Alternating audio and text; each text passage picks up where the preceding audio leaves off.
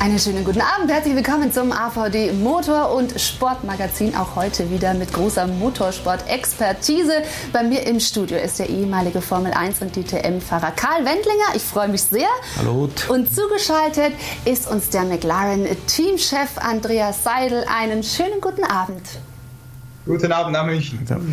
Direkt mal die Frage, haben Sie beide sich eigentlich schon persönlich kennengelernt oder darf ich Sie hiermit in der Sendung miteinander bekannt machen? Ich glaube, das ist die Bekanntmachung. Ich kenne Andreas Seidl noch nur aus den Medien, mit den ganzen großen Erfolgen der letzten Jahre, aber noch nie persönlich kennengelernt. Ich, ich kenne Karl auch aus dem Fernsehen. Ich habe ihn kennengelernt damals als Fan in den, in den neunziger Jahren und habe aber dann auch zu meiner Sauberzeit viel über ihn gehört. Von seinem Wagen, damaligen Wagenchef Urs Kurratte zum Beispiel oder Chefmechaniker Beat Zehnder. Also freut mich, dass wir uns endlich auch so kennenlernen können. Mich auch. Wunderbar, sehr schön. Und dann haben wir doch heute den Abend, um viele Themen zu besprechen. Natürlich schauen wir auf McLaren. Was ist in dieser Saison drin? Drittstärkste Kraft wieder oder geht sogar noch mehr? Große Frage und das können Sie dann ja natürlich nächste Woche in Imola schon mal unter Beweis stellen. Eine Strecke mit bewegender Geschichte. Wir schauen auf Triumphe und Tragödien, aber auch natürlich auf die Aktualität. Und das heißt, vieles neu in der D T M. Auch darum werden wir uns kümmern. Wir haben unseren Kollegen Christian Danner auf den Hockenheimring zu den Tests geschickt. Das also später noch bei uns in der Sendung. Aber jetzt erstmal zu meinen beiden Gästen, die ja Fans der D T M und der Formel eins bereits bekannt sind. Aber wir wollen trotzdem noch mal die Gelegenheit nutzen, um sie etwas genauer vorzustellen. Andreas Seidl ist akribischer Arbeiter, Perfektionist und durch und durch Motorsport. Von zweitausend bis zweitausendneun koordiniert er die Test- und Renneinsätze von B M W Sauber. Im Anschluss leitet er für B M W in der D T M den Rennstall und holt mit Bruno Spengler als Fahrer direkt den Titel. Bei Porsche verantwortet er ab zweitausenddreizehn das Langstreckenprogramm der Le Mans-Prototypen, wird in den Jahren zweitausendfünfzehn, sechzehn und siebzehn mit seinem Rennstall Weltmeister und gewinnt dreimal auch die vierundzwanzig Stunden von Le Mans. zweitausendneunzehn Rückkehr in die Formel eins. McLaren wird unter Seidl wieder konkurrenzfähig. zweitausendzwanzig sogar das drittbeste Team. Der Mann lebt also nicht nur den Motorsport, er steht auch für Erfolg, egal wo er arbeitet. Motorsport durch und durch ist auch unser zweiter Gast, Karl Wendlinger. Der Österreicher fährt von neunzehnhunderteinundneunzig bis fünfundneunzig in der Formel eins, unter anderem gegen Michael Schumacher und Heinz-Harald Frentzen. vierundneunzig aber der Schock. Beim freien Training zum Grand Prix in Monaco verunglückt der damals fünfundzwanzigjährige schwer. Zwei Wochen liegt Wendlinger mit schweren Kopfverletzungen im Koma. Fünf Monate später steigt er wieder ins Cockpit, ist aber nicht mehr der Alte. neunzehnhundertfünfundneunzig verlässt er die Formel eins. Wendlinger ist aber ein Kämpfer, holt sich sein Fahrgefühl in der D T M und in diversen G T-Serien zurück. Mittlerweile ist er als Experte tätig und genau in dieser Funktion heute im A V D Motor- und Sportmagazin für uns da. Und darüber freuen wir uns sehr, Karl. Wie aufregend ist der Medienjob eigentlich? Aufregend ist das Rennfahren. Aufregender? Naja gut, als Rennfahren hat man, hat man gelernt, sagen wir so, als vierzehnjähriger vom Kartsport weg hat man Erfahrung oder hat man die ersten Eindrücke gesammelt, die ersten Rennen bewältigt und dann war das schon ein bisschen alles auch Routine, was man gemacht hat. Ja. Und als Medienexperte immer wieder Nervosität, wenn ihr im, im, im Studio sitzt. Mhm, aber das merkt man Ihnen nicht an. So, und wir wollen natürlich auch gucken, wie aufregend dann diese Saison für Andreas Seidl wird. Also, wir haben das jetzt gerade schon gesehen, seit zweitausendneunzehn bei McLaren. Seitdem ging es immer einen Platz nach oben. Das heißt, was ist die logische Konsequenz? Ich glaube, da muss man äh, realistisch bleiben. Äh, für uns ist wichtig, in diesem Jahr hoffentlich einfach den nächsten Schritt wieder zu machen als Team, mit der Performance des Autos, mit der Art und Weise, wie wir zusammenarbeiten, weil es ist auch klar, wir haben große Ziele in der Zukunft. Wir wollen wieder aufschließen zur Spitze in der, in der Formel eins. Wir wissen aber, dass wir hier noch äh, einen, einen weiten Weg vor uns haben. Aber um dorthin zu kommen, um wieder ganz vorne mitkämpfen zu können, müssen wir kontinuierlich diese, diese Schritte nach vorne machen. Und ich hoffe eben, dass uns auch in diesem Jahr wieder ein Schritt gelingt. Nicht unbedingt in, in Sachen Platzierung in der Konstrukteursmeisterschaft, aber wie vorher schon gesagt, einfach in Sachen der Car-Performance und auch der Art und Weise, wie wir arbeiten. Dann wollen wir natürlich dann auch noch ja, genauer auf Ihre beiden Fahrer zu sprechen kommen. Aber weil Karl gerade gesagt hat, das Autofahren ist ja wirklich auch so ähm, ja, einmal gelernt, aber natürlich auch nervenaufreibend. Warum haben Sie eigentlich nie eine Fahrerkarriere angestrebt? Ich war eigentlich immer mehr Fußballer. Tatsächlich? Warum wird's daraus nichts? Ich war in meiner Jugend.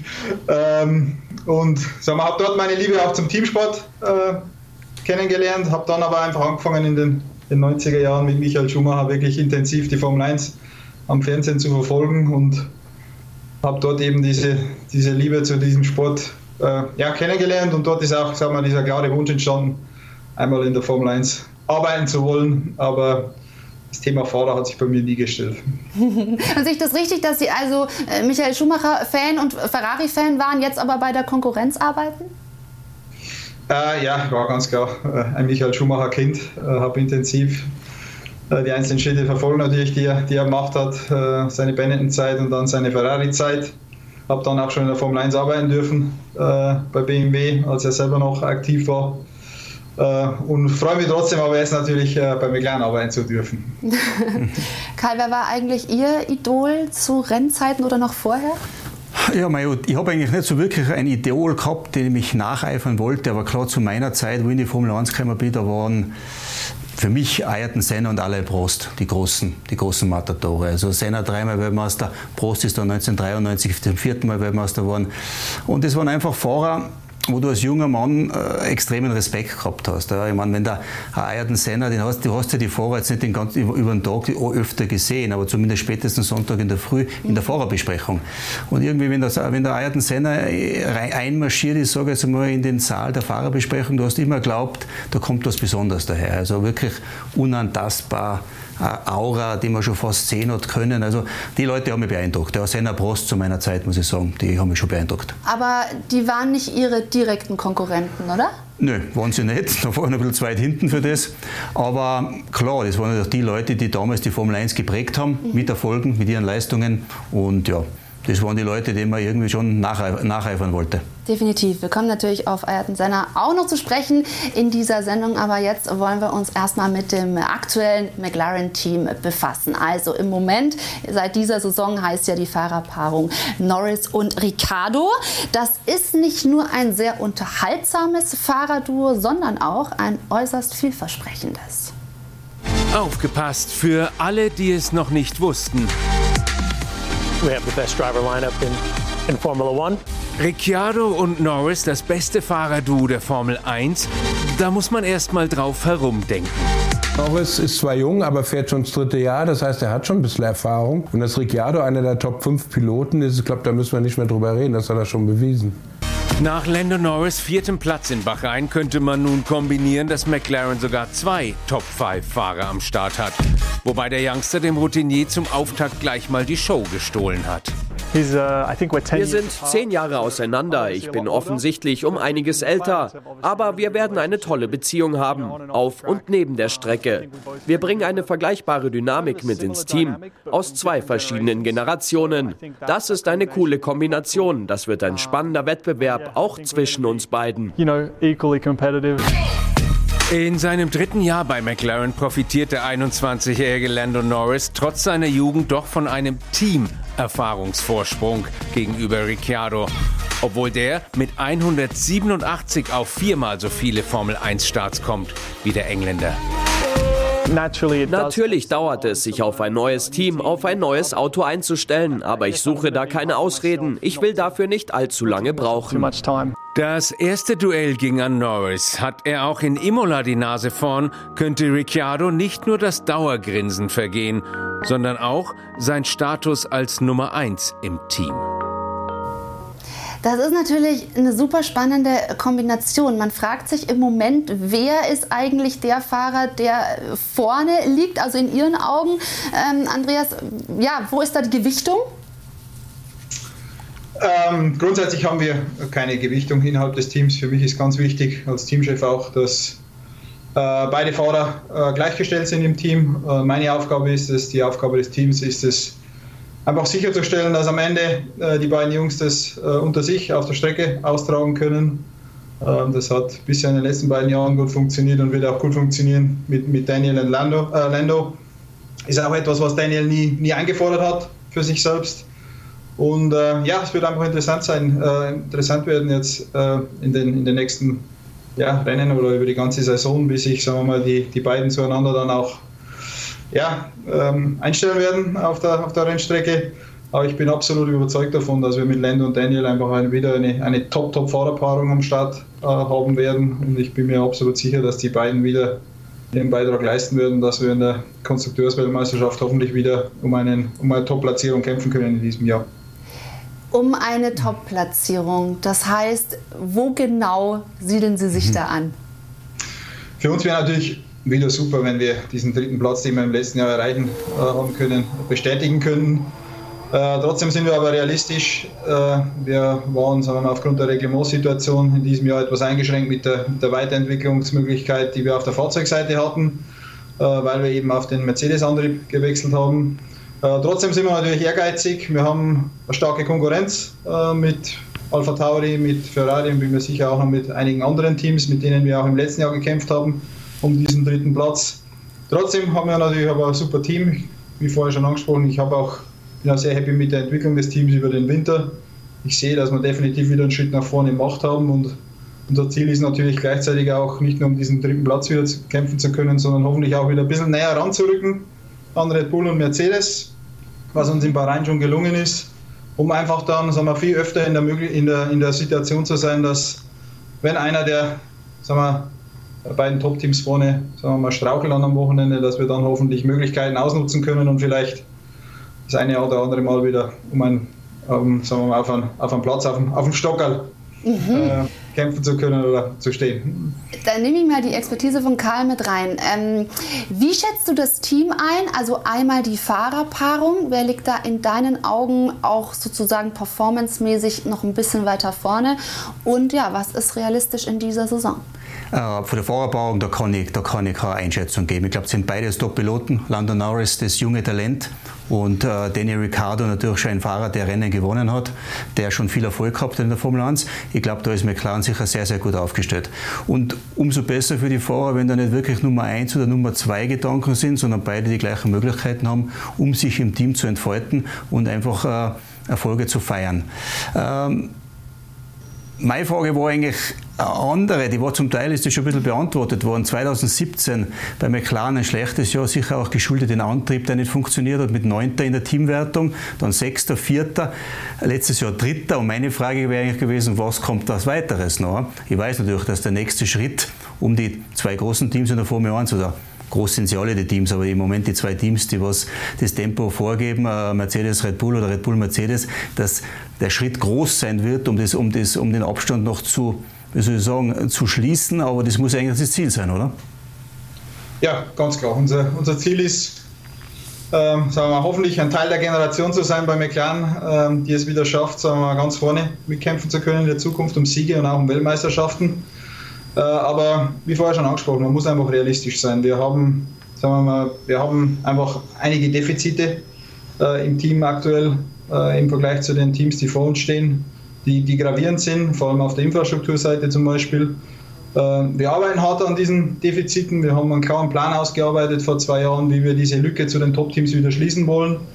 Äh, ich bin mir auch sicher, dass das neue Reglement im nächsten Jahr in Verbindung auch mit der Budgetobergrenze, die in diesem Jahr eingeführt worden ist, uns, uns helfen wird. Trotzdem brauchen wir jetzt einfach Zeit in den nächsten zwei, drei Jahren, um die Infrastruktur äh, an den Start zu bringen. Äh, das beste Beispiel ist natürlich der Windkanal, der uns aktuell eben fehlt in Woking.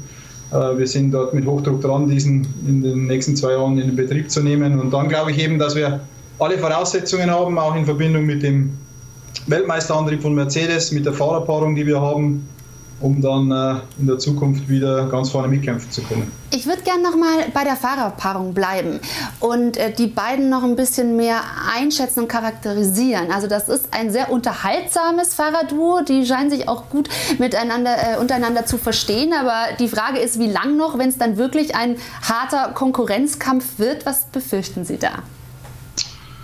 Ich habe da keine Befürchtung. Ich hoffe, dass es ein harter Konkurrenzkampf werden wird zwischen den beiden, weil dann beide auf einem Top-Niveau performen werden. Wir wollen den Daniel an Bord bekommen im Team, weil er in der Vergangenheit bewiesen hat, dass er mit dem richtigen Material Rennen gewinnen kann. Das war eine Referenz, die uns in den vergangenen Jahren im Team gefehlt hat. Obwohl man klar auch sagen muss, wir haben eine Top-Fahrerpaarung gehabt mit dem Carlos und mit dem Lando in der Vergangenheit. Der Lando geht jetzt in sein drittes Jahr in der, in der Formel eins. Es ist auch klar, dass er, und äh, das sehe ich auch äh, an ihm, dass er den nächsten Schritt wieder machen wird in diesem Jahr. Äh, und von daher glaube ich, dass wir einfach mit beiden zusammen äh, im Gegensatz zum letzten Jahr einfach nochmal einen Schritt nach vorne machen, was wichtig sein wird eben äh, für unsere Reise zurück an die Spitze in der, in der Formel eins in den nächsten Jahren. Karl, halten Sie die Fahrerpaarung für stärker als die vorangegangene? Oh, wie der Andreas schon gesagt hat, ich glaube auch die Paarung Lando Norris äh, äh, Sainz äh, war, war sehr, sehr gut. Aber klar, jetzt hat man mit äh, Daniel Ricciardo noch einen, einen, einen, einen Rennsieger im Team, der schon einige Rennen gewonnen hat. Und äh, das kann das Team am besten sagen. Ich glaube, die sind vorisch sehr, sehr gut aufgestellt. Ja? Ich hätte aber noch eine andere Frage, weil du gesagt hast, Andreas, es fehlt natürlich ein bisschen noch auch von der Infrastruktur und so weiter zu den zwei großen Teams. Aber ihr scheint ja trotzdem sehr kreative Ingenieure zu haben, weil es gibt ja da die Änderung, das neue Reglement für heuer, die Einschnitte am, am Diffus, am Unterboden, aber ich habe ja da eine Reglementslücke gefunden, dass das weniger eine Einschränkung bei euch ist. Ist das erstens ein Vorteil und zweitens gibt es da die Befürchtung, dass die anderen Teams das nachbauen? Äh, grundsätzlich bin ich sehr, sehr zufrieden mit dem Team, was wir bei McLaren haben. Wir haben top motivierte, top talentierte äh, Ingenieure und es ist natürlich immer super zu sehen, äh, wenn äh, das Team, sagen wir mal, eine Lösung über den Winter entwickelt, die anders ist als der, als der Mainstream. Äh, wie groß der Vorteil sein wird dieser Lösung, ich glaube, es ist nach wie vor noch zu früh, das genau zu beurteilen. Es wird interessant werden, eben jetzt in den nächsten Rennen, ob die Konkurrenz oder das eine oder andere Auto nachzieht und diese Lösung äh, in irgendeiner Form nachbaut. Äh, wir sind ziemlich früh schon in diese Richtung gegangen über den Winter, sodass wir auch nicht wirklich jetzt einen Vergleich haben zu zur konventionelleren Lösung, die wir bei der, bei der Konkurrenz gesehen haben. Ähm, sie hat für unser Auto funktioniert. Wir waren sehr happy jetzt mit dem Auftakt in Bahrain, mit der Performance, die wir da zeigen haben können. Äh, und ich hoffe jetzt, dass wir einfach dann äh, in Imola direkt dort wieder anknüpfen können. Also dann bleiben wir doch bei dem Thema. McLaren hat eben schon für ein Ausrufezeichen gesetzt und gezeigt, dass sie wieder schlagfertig sind. Und wir wollen uns mal noch mal ein bisschen im Detail anschauen, was sie so stark in dieser Saison macht. Es hat etwas vom Möhre-Esel-Prinzip, wenn McLaren seinen Mitarbeitern die glorreiche Vergangenheit vor die Nase setzt. Das Motto im eigenen Entwicklungszentrum: Adel verpflichtet. Mir gefällt bis jetzt die Denkweise des Teams. McLaren hat in den letzten Jahren ein besseres Auftreten auf der Strecke, was mich von außen sehr beeindruckt hat. Jetzt, wo ich Teil des Teams bin, sehe ich, wie alles zusammenkommt. Mehr Ambitionen dank Mercedes Power. Mit dem Stern war McLaren doch mal wer und will auch heute wieder mehr. Wir sind dran. Wir sind nicht mehr meilenweit weg von Mercedes und Red Bull. Ich denke, wir haben die Lücke ein Stück weit geschlossen. Neuer Motor, neuer Mut. Trotz Umstellung von Renault auf Mercedes bleibt McLaren im Flow. Normal hat man viel mehr Probleme, wenn man den Motorhersteller wechselt. Aber da ist alles geflutscht, kein Problem, die waren gleich da. Aber ich bin der Meinung, die haben sehr viel Luft nach oben und sind halt einen anderen Weg gegangen als zum Beispiel Aston Martin. Haben sich nicht auf Mercedes verlassen, was die Konzeption des Autos betrifft, sondern sind eigene Wege gegangen. Und ich glaube, das zahlt sich jetzt aus. McLarens Know-how ist Know-how to win. Wer spielend leicht einen Motorenwechsel hinbekommt, darf auch Gedankenspiele an einen Sieg anstellen.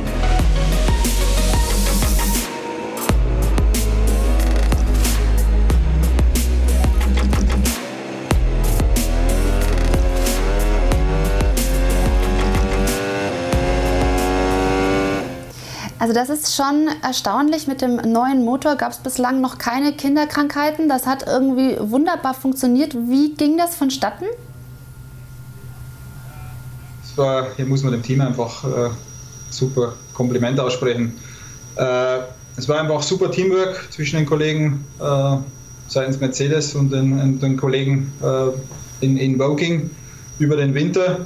Was, was nicht einfach war, die Pandemie war immer noch im, im, im vollen Gange und das Auto hat wirklich zu fünfundneunzig Prozent aus dem Homeoffice heraus entwickelt werden müssen. Aber dank der Erfahrung, die natürlich bei Mercedes vorhanden ist, dank der Erfahrung, die auch bei McLaren vorhanden ist, wir haben ja, wie bekannt ist, den Motorhersteller mehrmals gewechselt in den letzten Jahren, ist dem Team einfach ein super Job gelungen.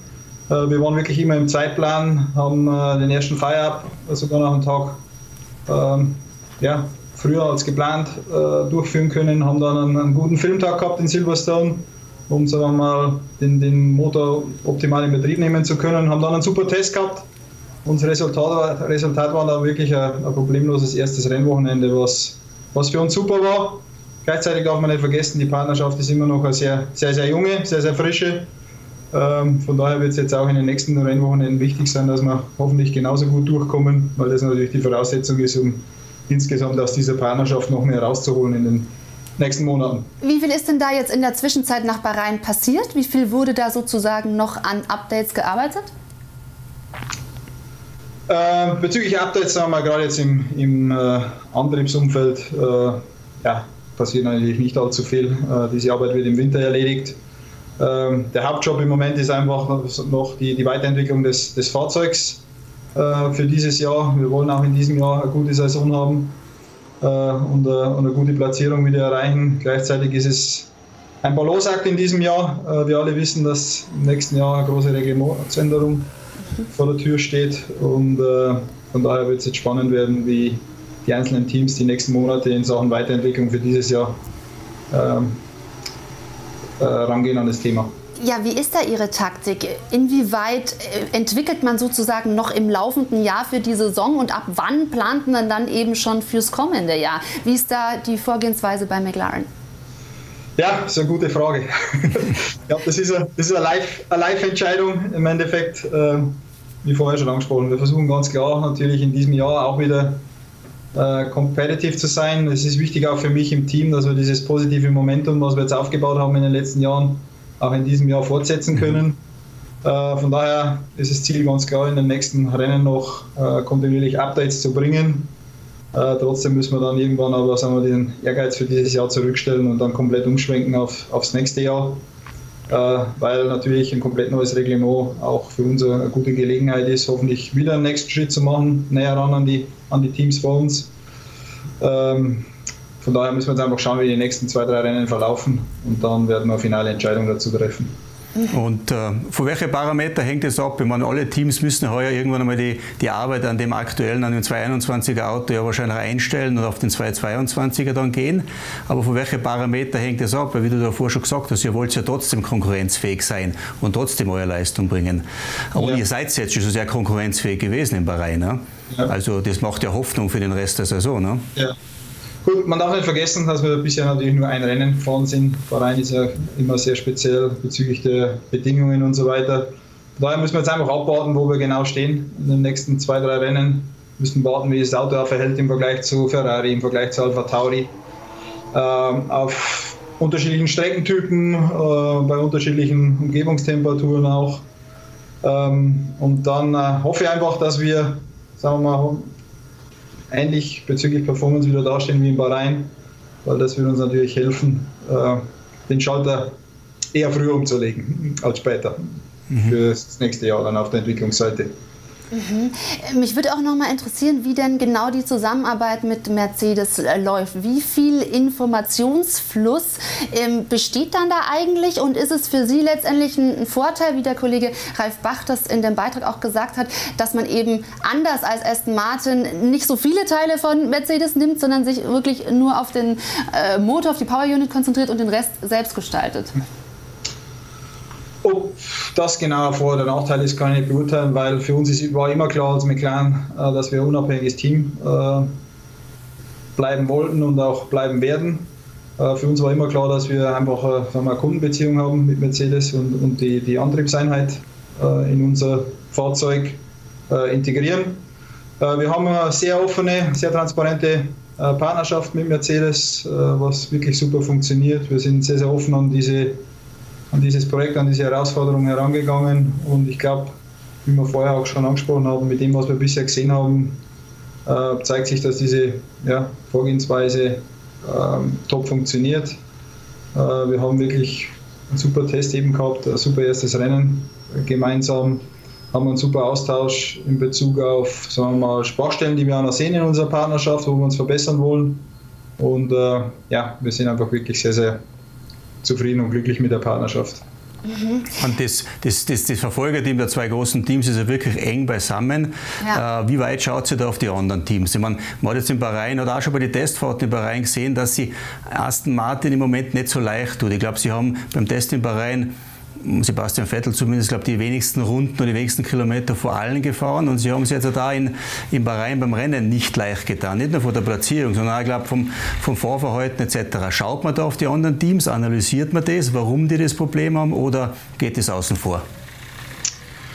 Ähm, grundsätzlich ist meine Philosophie immer, ähm, dass wir uns als Team auf uns selbst konzentrieren und versuchen einfach aus unserem Paket, was wir im Moment am Start haben, das Maximum rauszuholen an jedem Rennwochenende. Und zu versuchen, kontinuierlich noch mehr Performance über Updates ans Auto zu bringen.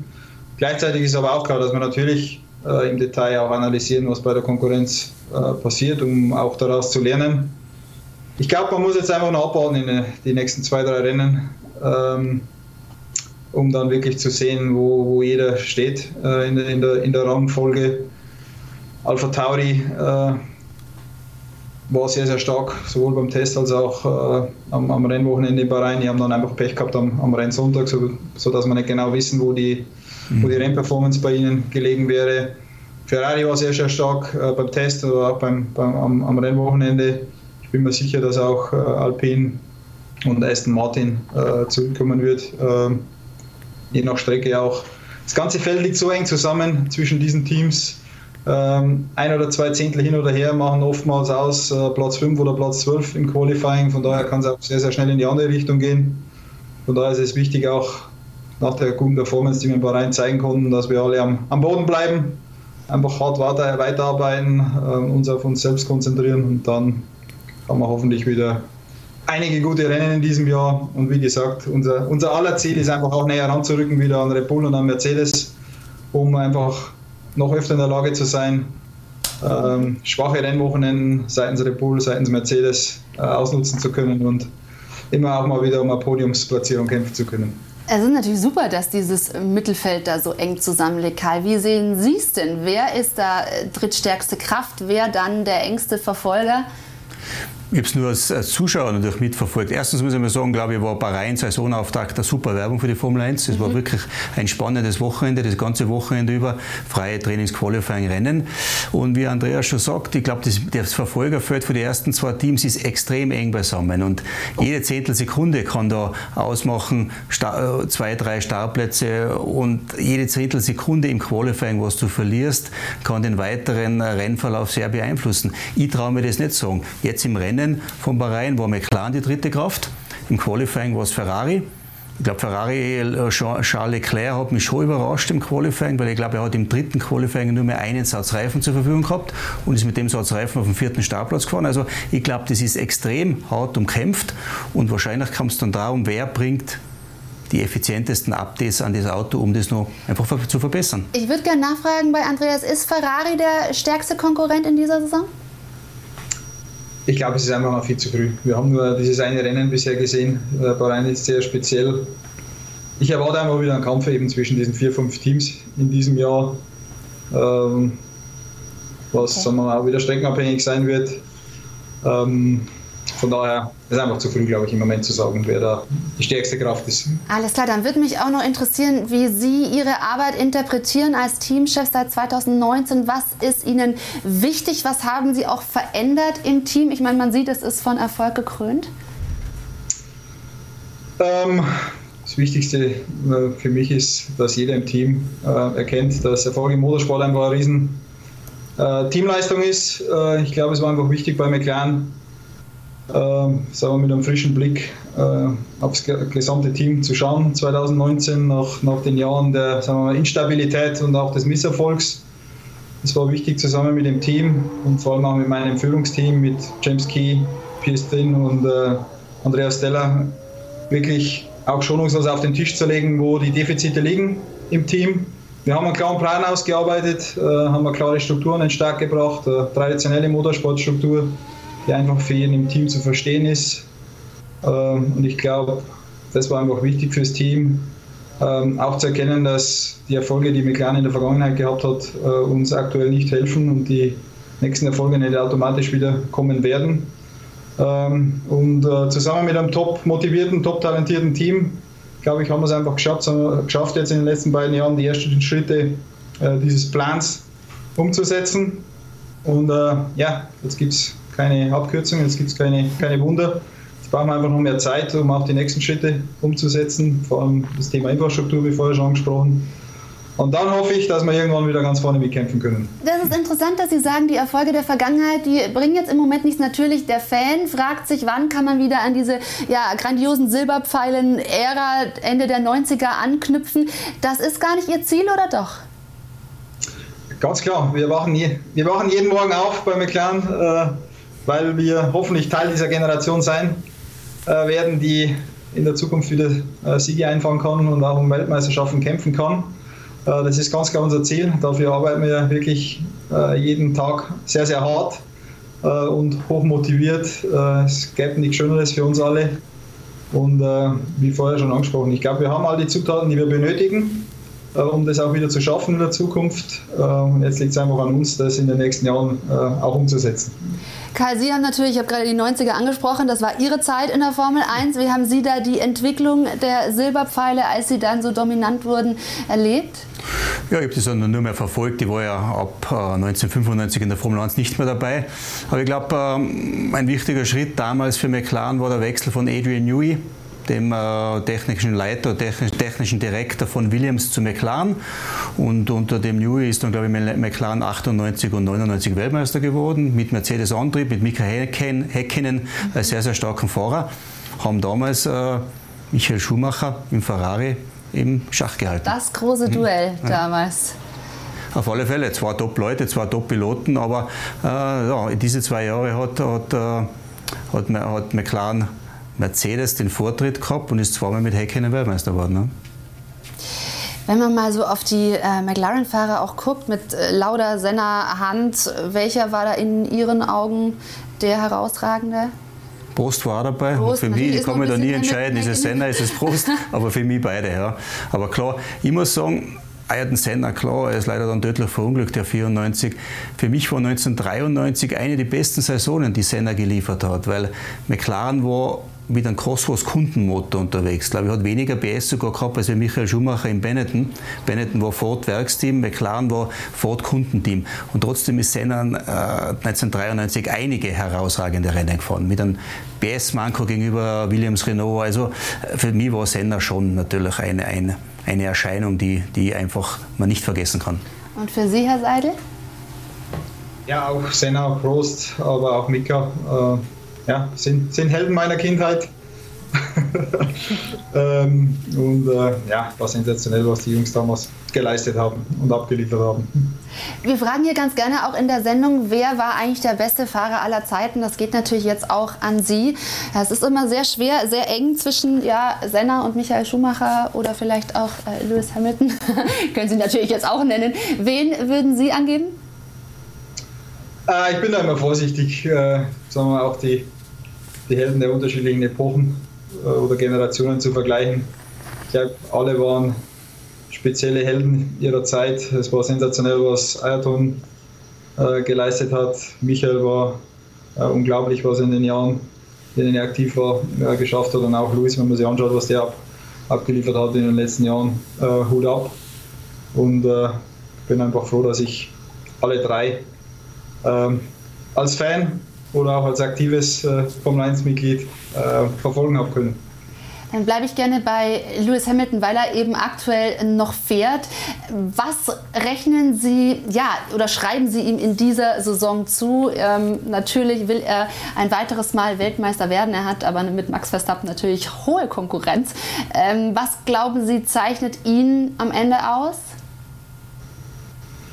Ja, aber was mich einfach an, an, an Lewis fasziniert ist, wie er es immer wieder schafft, diese Top-Leistungen abzuliefern. Äh, was er, glaube ich, auch wieder in Bahrain jetzt beim ersten Rennen äh, gezeigt hat, war sensationell und hat auch einfach wieder bestätigt, dass er einfach ein sehr, sehr spezieller ähm, Rennfahrer ist. Er ist nicht umsonst äh, so viele Male Weltmeister geworden.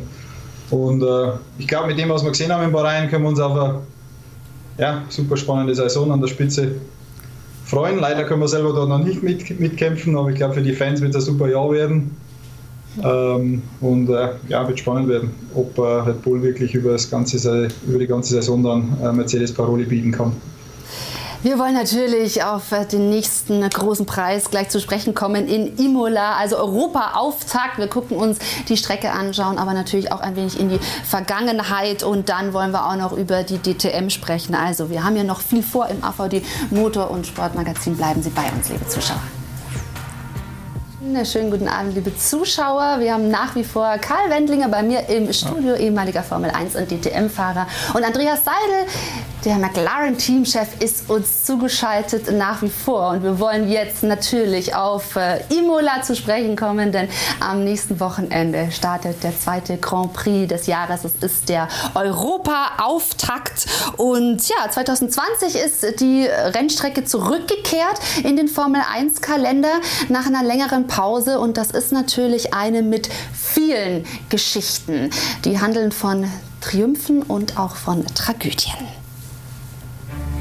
Imola, ein Name, unzählige Emotionen, unendliche Trauer, unfassbarer Jubel. All das macht es zur Legende. viertausendneunhundertneun Kilometer, einundzwanzig Kurven, die so viele Geschichten zu erzählen haben. Los geht alles neunzehnhundertdreiundfünfzig im Autodromo Enzo e Dino Ferrari, benannt nach Ferrari-Gründer Enzo und dessen früh verstorbenen Sohn Dino. Die Idee, einen kleinen Nürburgring errichten. neunzehnhundertachtzig beginnt das Kapitel Formel eins in Imola. Kurios, da es mit Monza bereits einen großen Preis von Italien gibt, erklärt man den Imola Grand Prix kurzerhand zum großen Preis von San Marino, den Zwergenstaat knapp hundert Kilometer entfernt. Der Sieger in den ersten beiden Jahren jeweils der Brasilianer Nelson Piquet, achtundachtzig, neunundachtzig und einundneunzig erfolgreich sein Landsmann Ayrton Senna. Ein brasilianischer Siegeszug also bis zum Katastrophenwochenende neunzehnhundertvierundneunzig. Das Wochenende, das alles verändert. Das Wochenende, in dem die Formel eins einen ihrer besten, ja vielleicht sogar ihren besten verliert, nicht nur auf der Strecke. Ayrton Sennas Unfall am ersten Mai neunzehnhundertvierundneunzig zeigt noch einmal, der Tod fährt immer mit in der Formel eins. Das war für mich äh, die erste Konfrontation mit dem Tod in meinem Sport, und den, den ich liebe, wo ich eigentlich der Meinung war, dass das nicht möglich war. Schon das Freitagstraining beginnt mit einem Schock. Mit zweihundertfünfundzwanzig Kilometer pro Stunde verunfallt der Brasilianer Rubens Barrichello und verliert das Bewusstsein. Zum Glück ist es am Ende nur eine gebrochene Nase und ein Gipsverband am Arm. Am Samstag verliert der Österreicher Roland Ratzenberger bei etwa zweihundertneunzig Kilometer pro Stunde den Frontflügel. Fast frontal prallt er in die Betonmauer der Villeneuve-Kurve. Durch den Aufprall erleidet Ratzenberger einen Genickbruch und schwere innere Verletzungen. Jegliche Wiederbelebungsmaßnahmen bleiben erfolglos. Nach zwölf Jahren hat die Formel eins wieder ein Todesopfer zu beklagen. Irgendwo lebt man mit der Gefahr, dass uns sowas passieren kann. Wir wissen schon ein bisschen. Wir denken nicht daran, weil wir eigentlich unserer Sache sicher sind. Aber unvorhergesehene Umstände können eben doch äh, eintreffen und das Schicksal bestimmen. Am ersten Mai, nur einen Tag später, verunglückt der dreimalige Formel eins Weltmeister Ayrton Senna in der Tamburello-Kurve und prallt mit zweihundertelf Kilometer pro Stunde gegen die Streckenbegrenzungsmauer. Ein Teil der Vorderradaufhängung durchschlägt Sennas Helmvisier und verletzt ihn tödlich am Schädel. In Sennas Auto findet man später eine Österreich-Flagge, mit der in der Auslaufrunde eigentlich Roland Ratzenberger gedenken wollte. Am Ende siegt Michael Schumacher, doch der Sport an diesem Tag unwichtig. Ich habe bestimmt kein gutes Gefühl. Klar habe ich das Rennen gewonnen, aber ich kann nicht zufrieden oder gar glücklich sein. Das, was dieses Wochenende passiert ist, das habe ich noch nicht gesehen oder erlebt. Ayrton Senna und Roland Ratzenberger, bis heute unvergessen. Die furchtbaren Ereignisse sind gleichzeitig auch Weckruf, heißt verbessertes Sicherheitskonzept und Anpassung der Hochrisikokurven. So wird unter anderem die Tamburello-Kurve durch Schikanen entschärft. Fortan jubelt in Imola am Ende zumeist ein Deutscher, achtmal zwischen neunzehnhundertsiebenundneunzig und zweitausendsechs. Da bei Ralf Schumacher und Heinz-Harald Frentzen je einmal, Michael Schumacher gleich sechsmal erfolgreich. Schumacher sollte für vierzehneinhalb Jahre lang der letzte Sieger in Imola sein. Die Strecke sei nicht mehr zeitgemäß. zwanzig zwanzig dann das Comeback.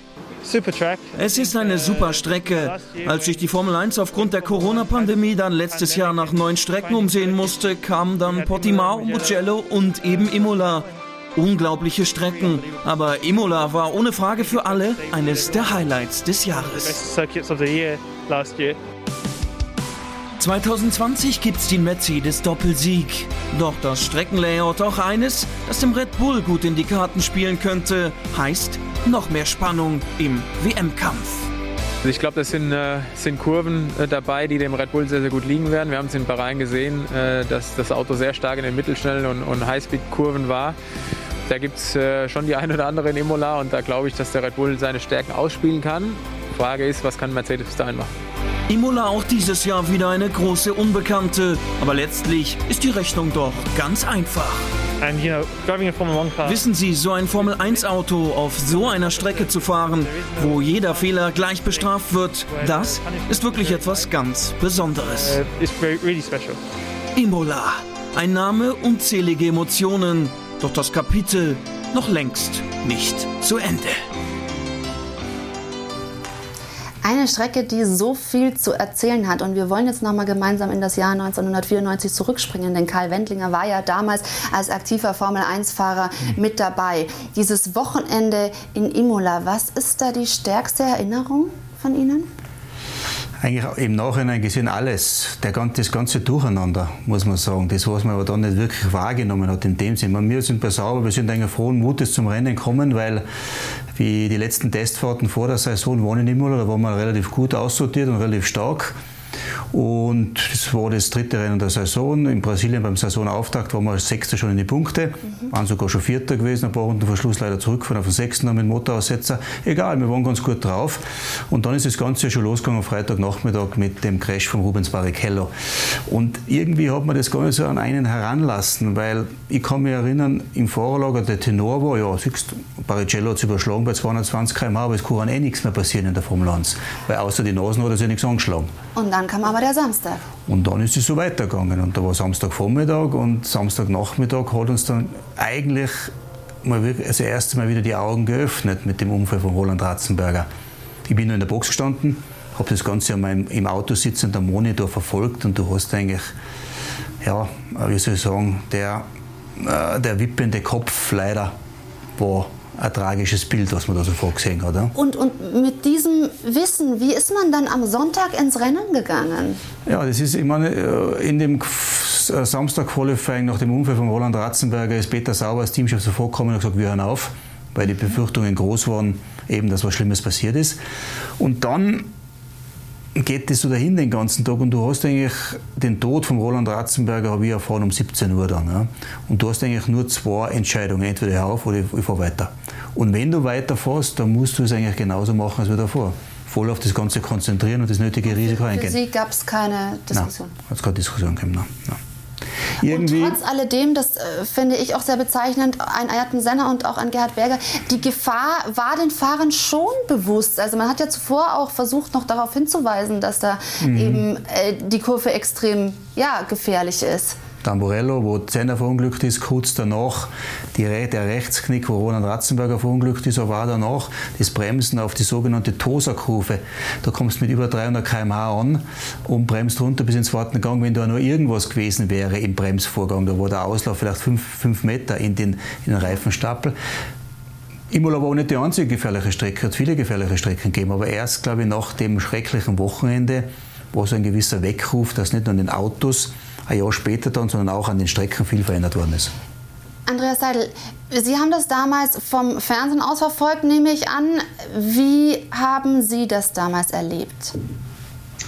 Ja, war auch für mich ein, ein wahnsinniger Schock natürlich. Äh, war tragisch, äh, weil man sich einfach, sagen wir, aufgrund der, der Jahre zuvor, in denen, sagen wir, nichts Größeres passiert ist, irgendwie zu sicher gefühlt hat. Und ich kann mich schon noch damals daran erinnern, auch dass man sich selber die Frage gestellt hat, ob das wirklich der Sport ist, ähm, den, den, man, den man unterstützen soll. Äh, wenn eben mit, mit, mit Todesfällen jederzeit zu rechnen ist. Aber ich glaube, und auch jetzt, heutzutage, natürlich sind die Autos jetzt über die letzten Jahre immer noch sicherer worden, auf die Strecken sicherer worden. Ist mir nach wie vor immer noch bewusst, dass wenn äh, unsere beiden Helden dieses Sports äh, die Garage verlassen, dass es eine hundertprozentige Sicherheit äh, nie geben wird in diesem Sport. Und das machen wir uns auch im Team immer wieder sehr, sehr bewusst. Äh, sowohl im Engineering, in der Produktion, als auch draußen im Rennteam, dass wir eben alles dafür geben müssen, jeden Tag äh, mit voller Konzentration, um sicherzustellen, dass wir unseren beiden Jungs eben äh, sagen wir, Material zur Verfügung stellen mit ja, möglichst gr- oder größtmöglicher Sicherheit, um äh, ja, zumindest ein sicheres Auto zur Verfügung zu stellen. Es ist ja, das muss man dazu sagen, seitdem auch sehr viel getan worden und der Sicherheitsaspekt ist einfach enorm groß geworden, was, was gut ist. Ähm, sonst, ja, also hätte man ja quasi nicht aus den Fehlern gelernt. Ähm, wie viel hat sich seitdem tatsächlich getan aus Ihrer Sicht? Wie groß ist der Schritt in Sachen, man schafft wirklich, ja, also eine maximale Sicherheit kann man nicht generieren, aber zumindest sehr nah dran?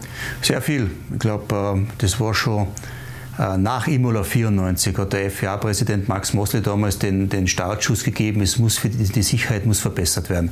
Und über die ganzen Jahre ist immer wieder was Neues gekommen. Ich meine, an den Rennstrecken wird gearbeitet, an den Auslaufzonen. Das, Head, das Handsystem, Head-and-Neck-Support ist entwickelt worden, das den Nacken bei, Auf, bei Frontalaufprall für den Fahrer schützt. Jetzt ist in das Formel eins das Halo-System gekommen, das den Kopf auch schützt von Teilen, die vielleicht reinfliegen können.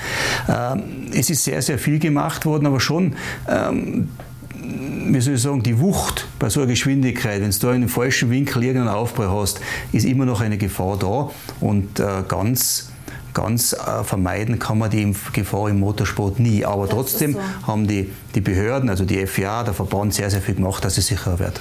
Andreas Seidl, man, man sagt, Imola vierundneunzig hat die Formel eins verändert. Inwieweit ist das so? Sehen Sie das ähnlich? Ja, definitiv. Aufgrund der, der Tragik der Vorfälle dort, äh, glaube ich, ist einfach ein, ein riesen Sicherheitsprogramm, ein zusätzliches nochmal losgetreten worden. Man hat natürlich äh, in erster Linie mal versucht zu lernen aus den konkreten Vorfällen dort vor Ort. Aber ich glaube, wenn man sich dann anschaut, eben was, was dann passiert ist, äh, in Zusammenarbeit zwischen den Teams und der F I A, äh, da kann man nur auch wieder ein riesen Kompliment aussprechen. Ähm, Ich glaube, man hat eben diese Sicherheitsstandards, so wie der, wie der Karl schon angesprochen hat, enorm verbessert, sowohl fahrzeugseitig, aber auch äh, streckenseitig in den letzten äh, zwanzig Jahren. Ähm, ja, was uns alles, alle einfach, sagen wir mal, mehr Sicherheit äh, gibt. Aber wie gesagt, wie der Karl auch gesagt hat, hundertprozentige Sicherheit wird es in diesem Sport nie geben, weil man einfach mit enormen Geschwindigkeiten unterwegs ist und natürlich immer wieder Zwischenfälle auch auf der Strecke passieren können, die die so, sagen wir mal, nicht eingeplant sind.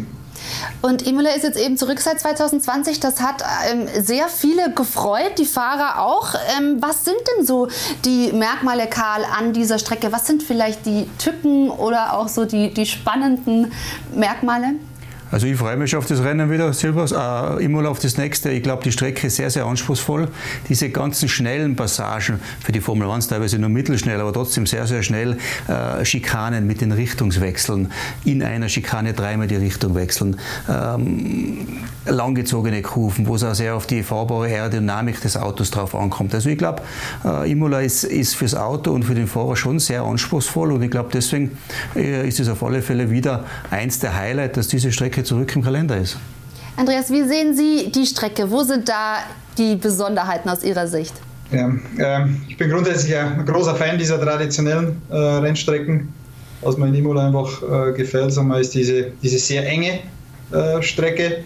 Äh, wir haben auch nur eine D R S-Zone dort, das ist sehr schwierig zu überholen. Sehr, sehr wichtig ist es im Qualifying möglichst weit vorne zu, stellen, äh, zu stehen, weil es im Rennen eben schwierig wird zu überholen. Aber ja, sehr viele mittelschnelle Passagen, die sehr, sehr interessant sind, sehr viele hohe Curbs auch, mhm. von denen man wegbleiben muss oder möglichst wegbleiben muss. Da muss sich das Auto sehr, sehr schnell beschädigt dort. Es gibt dann ein paar Kiesbetten dort, die, die ja, den, den einen oder anderen Zwischenfall auslösen können oder sogar Rennen beenden können. Track Limits ist auch immer ein Riesenthema dort. In Imola haben wir gesehen im letzten Jahr auch für die Formel eins. Von daher freue ich mich wirklich wieder, jetzt dort, dorthin zurückzukehren, und äh, bin mir sicher, dass wir da wieder ein Top-Wochenende haben werden, auch für die Fans. Und in Vorbereitung auf das Rennen gemeinsam mit Ihren Fahrern, was wird da am meisten angesprochen, ausgetüftelt? Worauf äh, ja, legt man den Fokus? Ähm, ich glaube, dass wir da nichts Spezielles jetzt für Imola machen, sondern wir bereiten uns genauso vor wie, wie für jede andere Rennstrecke. Äh, die Jungs waren nach dem Rennen in in Bahrain, zurück in der Firma in, in Woking, und haben sich im Simulator zusammen mit den Ingenieuren jetzt auf Imola vorbereitet. Ähm, so wie für jedes Rennen. Ich glaube, wir sind wieder gut vorbereitet. Ähm, und äh, es wird einfach jetzt spannend zu, äh, zu sehen auf dieser anderen Strecke, wo wir dann am Ende stehen werden im Vergleich zu den AlphaTauris, zu den Ferraris, zu Alpine und auch zu den Aston Martins. Mhm. Ja, vielleicht gehen wir da ein bisschen konkreter mal rein. Was kann denn also jetzt gerade in Imola, was kann Ihr Team, also beide Fahrer, erreichen? Gibt es da eine Zielsetzung für beide? Äh, das Ziel für uns ist klar. Wir wollen äh, wieder um diesen, sagen wir, das drittstärkste Team wollen wir natürlich äh, wieder sein. Äh, und hoffentlich, sagen wir, auch wieder näher dran sein an Red Bull und Mercedes, so wie uns das auch in, in Bahrain gelungen ist. Ähm, wenn wir uns das Rennergebnis in Bahrain anschauen, dann waren wir bei einem Rennen, äh, wo Mercedes und Red Bull wirklich flat out gefahren sind. Nur in Anführungszeichen sechsundvierzig Sekunden äh, hinterm Lewis als Rennsieger, äh, was natürlich immer noch viel ist. Trotzdem im Vergleich zum letzten Jahr war das schon wieder ein deutlicher Schritt nach, nach vorne. Ich glaube, wir wären alle überrundet worden mhm. äh, im letzten Jahr bei so einem Rennen. Ähm, und ich hoffe einfach, dass uns das in in Imola auch wieder gelingt, und äh, dann hoffen wir natürlich auch, dass vielleicht das eine oder andere Auto vor uns schwächelt und dass wir dann vielleicht mit dem einen oder anderen Auge auch auf ein, auf ein Podium schielen können. Ja, Daniel Ricciardo hat das ja letzte Saison geschafft, aufs Podium zu fahren, da saß er aber noch nicht in Ihrem Auto. Ähm, das heißt, an ihn ist die Erwartungshaltung, das muss er jetzt aber auf alle Fälle im McLaren auch zeigen. Ja, also er, er war in jedem Fall sehr, sehr stark letztes Jahr in Imola. Äh, wir als McLaren-Team, Ähm, sagen wir mal so, vor allem am Samstag war nicht unser, unsere stärkste Strecke. Wir waren, glaube ich, neunter und zehnter im, im Qualifying. Haben uns dann zwei Plätze nach vorne arbeiten können, glaube ich, im, im Rennen. Äh, von daher ist das Ziel für uns einfach, am Samstag weiter vorne zu stehen, weil man eben schwierig überholen kann am Sonntag dort. Und dann hoffe ich einfach, dass wir wieder viele gute Punkte einfahren können äh, für die Konstrukteursmeisterschaft.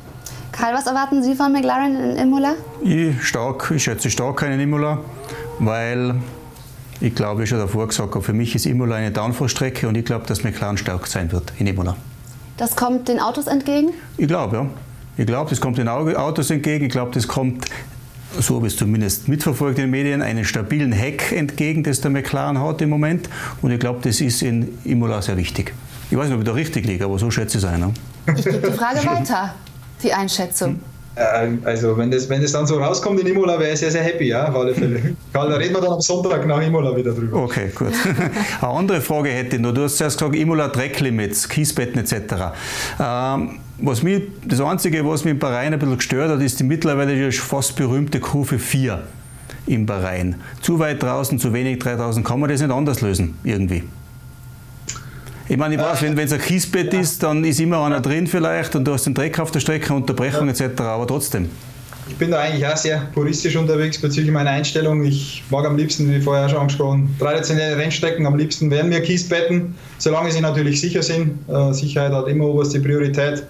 Aber ich glaube, wir müssen einfach akzeptieren, dass die, jede Rennstrecke im Moment etwas, etwas anders ist, bezüglich dem Layout, bezüglich der Auslaufzonen auch, weil eben auch andere Kategorien äh, bis hin zu Motorrädern auf diesen Strecken Rennen fahren. Und von daher, glaube ich, müssen wir einfach auch akzeptieren, dass die Tracklimits unterschiedlich ausgelegt werden müssen auf den unterschiedlichen Strecken. Für mich war der Fall, oder für uns als Team in Bahrain klar und auch, sagen wir mal, durchgängig klar, auch im, auch im Rennen. Ähm, von daher, ganz ehrlich, kann ich jetzt von meiner Seite dort auch bezüglich des Verhaltens der Rennleitung nichts, nichts kritisieren. Ja. Ich weiß, dass es natürlich nicht zufriedenstellend ist, oftmals auch für den Fan, dass eben diese Auslegung für jede Rennstrecke anders ist. Aber solange es für uns als Team vor jedem Rennen, vor jeder Session klar ist, wie die Tracklimits ausgelegt werden und diese dann, sagen wir mal, auch äh, kontinuierlich oder in derselben Art und Weise überwacht werden während dieser Rennveranstaltung, äh, sind wir aus unserer Sicht damit, damit einverstanden. Verstehe. Ja. Kann man sich dann auch drauf einstellen. Dann wollen wir natürlich auch immer den Blick auf die deutschen Fahrer werfen. Andreas, was erwarten Sie von Sebastian Vettel und auch von Mick Schumacher? Ähm, ich halte es grundsätzlich immer so, dass ich mich zu meinen Fahrern äußere und zu unserem Team und weniger zu Fahrern, die bei anderen Teams unterwegs sind. Ich hoffe einfach für den Sebastian, weil ich ihn natürlich auch gut kenne. Ja, natürlich. Dass er ein besseres Wochenende äh, haben wird in Imola, wie er es jetzt in Bahrain gehabt hat. Äh, ich glaube, man muss da die Kirche auch im Dorf lassen. Äh, das war jetzt einfach ein Wochenende, was nicht ideal gelaufen ist. Äh, glaube ich grundsätzlich auch, auch, auch für das ganze Team. Und von daher erwarte ich von ihm äh, schon, dass er als viermaliger Weltmeister auch mit all der Erfahrung, die er hat, äh, zurückschlagen wird. Und äh, für den Mick ist natürlich auch äh, ja, sehr spannende Zeit und sehr herausfordernde Zeit. Eine herausfordernde Zeit, sein erstes Jahr in der Formel eins, in einem Team, was natürlich äh, ja, einfach, sagen wir mal, weiter hinten fährt im Feld im Moment.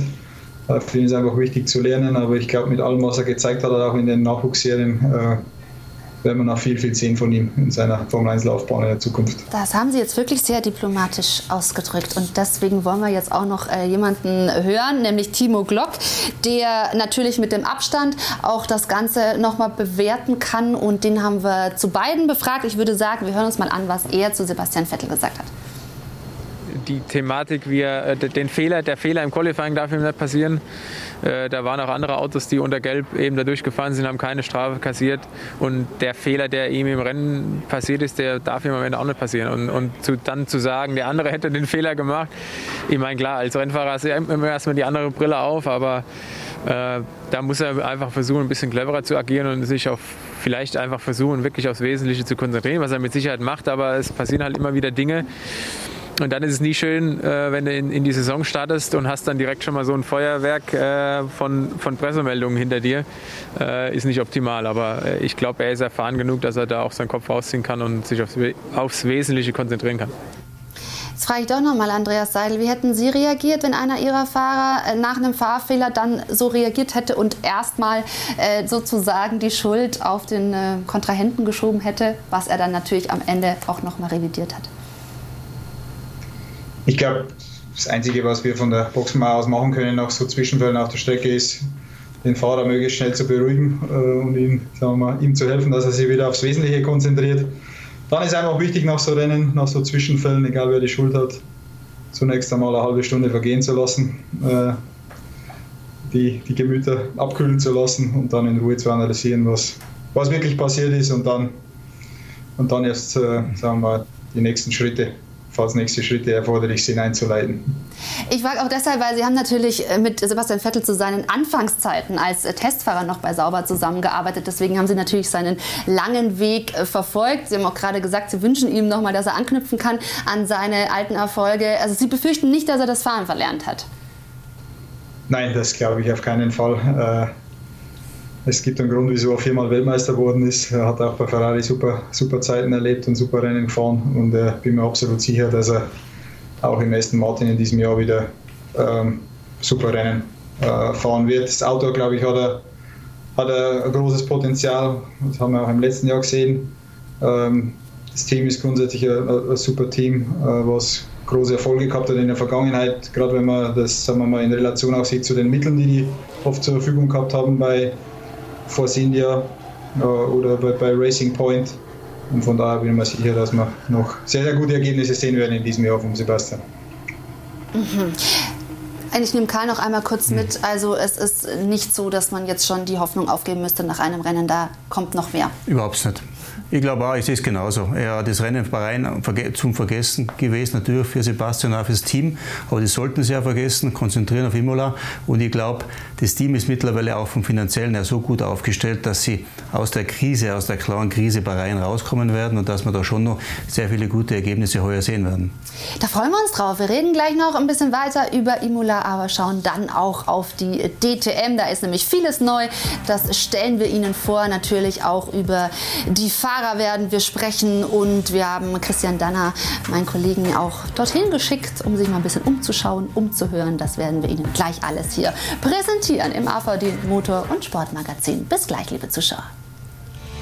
Und damit sind wir zurück beim A V D Motor- und Sportmagazin mit Karl Wendlinger an meiner Seite im Studio und Andreas Seidl, der uns zugeschaltet ist. Wir haben schon viel über Imola gesprochen, der nächste Grand Prix, der in der Formel eins ansteht. Wir freuen uns sehr darauf. Wir haben auch schon McLaren eingeordnet. Jetzt wollen wir natürlich aber auch noch auf die Top-Favoriten gucken. Und da hat Timo Glock, der ehemalige Formel eins Fahrer, jetzt in der D T M tätig, im Rahmen der Tests auf dem Hockenheimring Folgendes gesagt.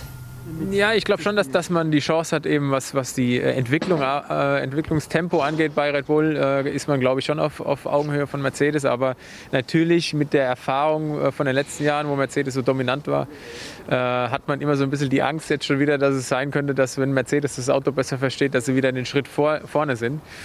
Ich hoffe einfach, und das ist nicht gegen Mercedes, ich hoffe nicht, dass es der Fall sein wird. Ich hoffe, dass es wirklich auf Augenhöhe ausgetragen wird dieses Jahr und dass wir wirklich einen spannenden Kampf bis zum Ende sehen.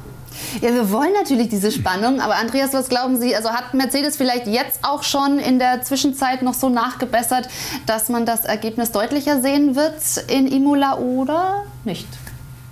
Ja, ich würde ich würd mal natürlich auch hoffen, dass der Max diesen Kampf in diesem Jahr offen gestalten kann mit, mit Lewis. Äh, trotzdem habe ich aber die gleiche Befürchtung wie auch der Timo, dass Mercedes vermutlich die kleinen Schwächen, die vielleicht da waren, äh, ausmerzen konnte und wahrscheinlich wieder gewaltig zurückschlagen wird in Imola. Aber es sah ja so gut aus für Red Bull, schon bei den Tests. Also man kann sich ja wirklich berechtigte Hoffnungen machen, dass sie in dieser Saison wirklich angreifen können. Was denken Sie? Es war sehr ausgeglichen in Bahrain, so also ausgeglichen wie seit Jahren nicht mehr, und Max Verstappen hat eine überlegene äh, Pole-Position-Zeit hingelegt, also ich glaube fast vier Zehntel schneller als wir Lewis im Training, im Qualifying. Ich glaube, es geht zwischen die beiden. In Imola genauso als wir den Rest der Saison. Wie sie es dann äh, von der Performance entwickelt, werden wir sehen, wer die meisten... Aber wer könnte in Imola die Nase vorn haben? Also ich sage jetzt Imola Qualifying Verstappen. Ja, Qualifying, das hatten wir beim Bahrain auch, und dann hat ja, Lewis Hamilton sich das... Das stimmt schon, und dann kommt es aber ein bisschen darauf an, wie ist die Strategie im Rennen, wie kommst du am Start weg, wie läuft alles. Aber ich glaube, rein vom Speed her schätze ich in Imola den Verstappen schon noch sehr, sehr stark ein. Oh, dann müsste ja eigentlich auch klappen, dass er... Äh vielleicht auch direkt den Sieg. Also das ist wirklich eine sehr spannende Angelegenheit. Ähm, ich habe jetzt vernommen, dass Sie ja eigentlich auch Max Verstappen, also zumindest diese Spannung gönnen, aber Sie trauen es dann am Ende nicht Red Bull zu, oder, Andreas?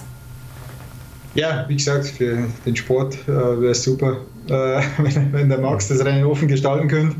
Aber wie gesagt, ich glaube einfach aufgrund der Erfahrung äh, aus den letzten Jahren, dass Mercedes gerade nach dem Wochenende, sagen wir mal, wo auch in der Öffentlichkeit vielleicht ein bisschen die Performance des Teams angezweifelt worden ist, dass sie äh, gnadenlos zurückschlagen werden und wahrscheinlich auch am Samstag schon wieder äh, vielleicht vorne stehen werden. Wir werden das verfolgen. Es gibt dann natürlich auch wieder unsere Sendung um einundzwanzig Uhr fünfundvierzig, und da werden wir dann das Rennen ausführlich hier besprechen. Und meine beiden Gäste, da sie nicht nur in der Formel eins äh, ihre Fußstapfen hinterlassen oder hinterlassen haben, sondern auch einen großen D T M-Bezug haben, möchten wir natürlich jetzt auch auf die D T M zu sprechen kommen. Eine Serie, die ums Überleben gekämpft hat. Sie bleibt mit vielen neuen ja, äh, Eigenheiten. Und am Wochenende, da fanden die ersten Tests auf dem Hockenheimring statt, und wir haben Christian Danner, unseren Sport eins Experten, da mal hingeschickt und einen kleinen Service für Sie entwickelt. Die D T M, das war immer die Nummer eins Meisterschaft im deutschen Motorsport. Im vergangenen Jahr ist diese Plattform ein wenig ins Wanken geraten durch den Rückzug der Hersteller. Und es gab eine Neuorganisation. Gerhard Berger, ein ehemaliger Formel eins Rennfahrer, ein Kollege, mit dem ich auch selbst viele Tourenwagenrennen gefahren bin, der hat das übernommen, und jetzt ist alles neu. Neue Autos, neue Fahrer, neue Teams. Und wie das ausschaut, ist unglaublich spannend, denn es ist wieder Leben in dieser Meisterschaft, und das schauen wir uns jetzt gemeinsam hier in Hockenheim einmal an. Alles neu also, alles noch ein wenig bunter in der D T M, wenngleich das Wetter am Hockenheimring noch etwas dagegen hat. Die ersten zwei Tage, um zu testen, wo man steht. siebzehn Autos, zehn Teams, vier Hersteller, Mercedes, B M W, Audi und Ferrari. Sie alle wollen in dieser neuen D T M gleich ein Ausrufezeichen setzen, denn gefahren wird jetzt nicht mehr mit Class eins. Das technische Reglement sind dieses Jahr G T drei Autos. Das sind sehr spannende G T-Fahrzeuge, sehr schnell, und die Vielfalt hier im Fahrerlager ist wirklich erstaunlich. Es macht Spaß, auch mal einen Ferrari zu sehen, zu einem Audi rüber zu laufen, dann wieder einen Mercedes oder einen B M W. Also mir macht das schon sehr viel Freude. Jetzt bin ich gespannt, was passiert, wenn die alle mal losfahren. Doch beim Losfahren soll es nicht bleiben. Die schnellste G T drei Serie will sie sein, diese neue D T M. Und die Zeiten lassen das auch vermuten. So ist die Tagesbestzeit von Maxi Götz gut zwei Komma sechs Sekunden schneller als die G T Masters Polezeit aus zweitausendzwanzig. Maxi Götz letztes Jahr noch im G T Masters unterwegs, aber auch die D T M für ihn vertrautes Terrain. Und jetzt wieder D T M. Wie ist da so das Gefühl? Fühlt man sich da irgendwie, den, spürt man die neue Herausforderung? Ja, definitiv. Man, man merkt schon die, die Spannung im Fahrerlager. Man kennt einige Kollegen natürlich von früher, einige Teams. Und natürlich der Name. D T M ist natürlich was ganz Großes. Das ist immer so, wenn man was Neues, ein neues Adventure beginnt, ist es immer was Besonderes. Vor allem auch hier in der Serie, wo ich ja, zwei Jahre zu Hause war und jetzt wieder zurückgekommen bin. Es ist dieser bunte Mix, der es alles irgendwie ausmacht. Nicht nur bei den Autos, vor allem bei den Fahrern. Mit Calvin und Sheldon van der Linde ist ein südafrikanisches Brüderduo am Start. Doch auf der Strecke wird sich nichts geschenkt. Ich glaube, wir sind beide noch ein bisschen... Äh Ja, nervös dafür. Wir haben uns noch gar nicht auf der Strecke gesehen. Ähm, es wird spannend. Das erste Mal, wenn ich ihn hoffentlich im, im Spiegel sehe, äh, dann wird es spannend. Aber ich glaube, wir sind professionell und werden es professionell angehen. Und hoffentlich auch noch gibt es da eine coole Show für die Fans. Neben dem D T M-Champion von zweitausenddreizehn, Mike Rottenfeller, hat Calvin van der Linde auch eine Teamkollegin. Sophia Flörsch aus dem Formelsport in die D T M als erste Frau seit zweitausendzwölf. Ist natürlich irgendwo schön, aber auf der anderen Seite bin ich eine Rennfahrerin und habe die gleichen Ziele wie meine Konkurrenten auch und ähm, ja, will da nicht immer nur, sag ich mal, auf das Geschlecht beschränkt werden. Rookies, Altmeister, vor allem aber auch alte Bekannte aus dem Formel eins Umfeld weiterhin dabei in der neuen D T M. Timo, die allerersten Testfahrten, bist du mit dem Auto überhaupt schon mal gefahren? Also ich bin mit dem M sechs schon gefahren, schon äh, wie viel? Zwei, zweimal, zweimal in Bathurst, zwölf Stunden Rennen. Ist schon ein paar Jahre her, somit ist natürlich immer wieder was Neues, aber für, für uns alle neu oder speziell für mich eine Premiere. Ich bin noch nie, ob du es glaubst oder nicht, einen Michelin-Rennreifen gefahren. Das glaube ich nicht. Und er ist sicherlich das Aushängeschild der neuen D T M, Alex Albon. Letztes Jahr Stammfahrer bei Red Bull in der Formel eins, jetzt im A F Corse Ferrari. Auch Christian Danner war zu seiner aktiven Zeit in beiden Welten unterwegs. Sowas verbindet. Willkommen in der D T M. Das erste Mal, dass du dieses Auto fährst? Dieses Auto, ja. Ich war vor einer Woche einen Tag mal in Spa, aber so richtig offiziell ist es jetzt das erste Mal in so einem G T drei.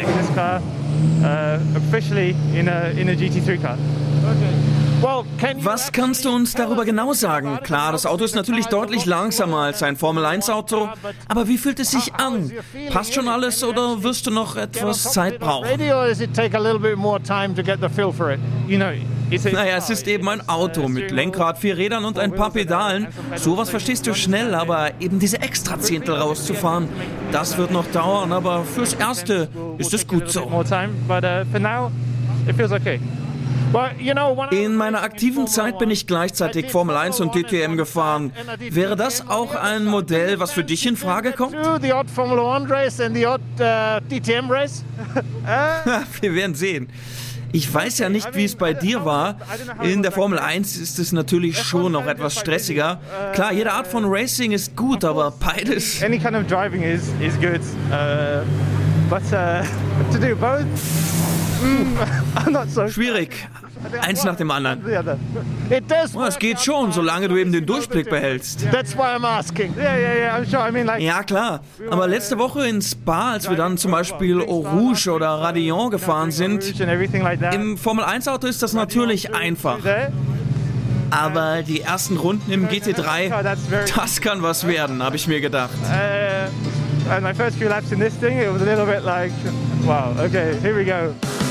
Auf geht's also.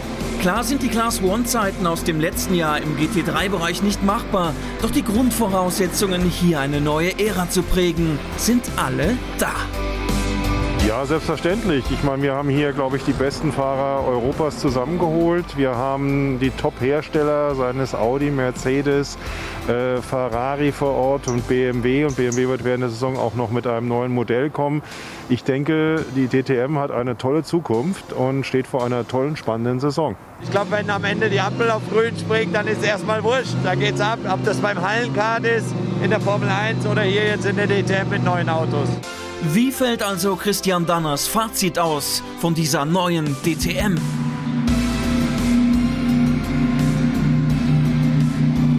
Das, was ich hier von der neuen D T M gesehen habe, stimmt mich außerordentlich optimistisch. Nicht nur für die Fahrer, für die Teams, klar, die sind motiviert, sondern vor allem für uns, die wir zuschauen dürfen. Die Zuschauer, die werden was haben davon. Mein Resümee, das wird Spitzenklasse.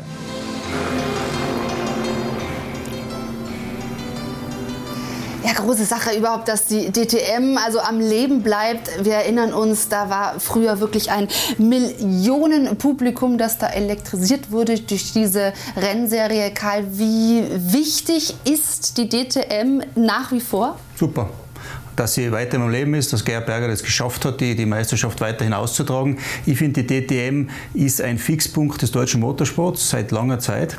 Und es wird auch heuer wieder so sein, jetzt bin ich mir sicher, es wird eine spannende, hart umkämpfte Meisterschaft sein mit Top-Teams, Top-Piloten. Also ich glaube, da kann man sich drauf freuen und uh, ich bin froh, dass es weiterhin gibt. Ja?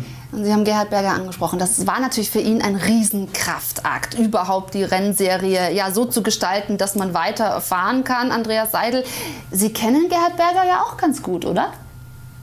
Ja, ja, ganz klar. Äh, Gerhard war zusammen mit Mario Theissen mein, mein erster großer Chef. Äh, als ich nach dem Studium bei B M W Motorsport äh, angefangen habe zu arbeiten. Ähm, und äh, ich war mit ihm eigentlich seitdem immer wieder im Kontakt, telefoniere auch regelmäßig mit ihm. Ich schätze einfach, sagen wir, dass er einfach diesen Blickwinkel hat äh, eines ehemaligen Rennfahrers, äh, eines Managers im Motorsport und jetzt auch eines, sagen wir mal, äh, Rennserienbetreibers. Mhm. Und von daher holen wir immer auch wieder wichtige Ratschläge von ihm ab. Äh, die ich meistens dann auch äh, befolge. Aber nicht mehr als, als Chef, sondern jetzt als Freund und Kollege, oder? Ja, absolut. Und ich glaube, äh, es ist wirklich sensationell, wenn man sieht, was er, was er jetzt hier für die D T M auf die Beine gestellt hat äh, für dieses Jahr. Ich glaube, wir werden hier einen Spitzensport sehen. Die, die Plattform der D T M hat auch in den letzten Jahren, obwohl zwei Hersteller am Start waren, nach wie vor top funktioniert, mit vielen Zuschauern immer vor Ort, äh, vor der Corona-Krise. Mit vielen Zuschauern nach wie vor auch äh, zu Hause vor dem, vor dem Fernseher. Und von daher glaube ich, ist es einfach super für den deutschen Motorsport und für die Fans, dass die Serie jetzt äh, so weitergeht.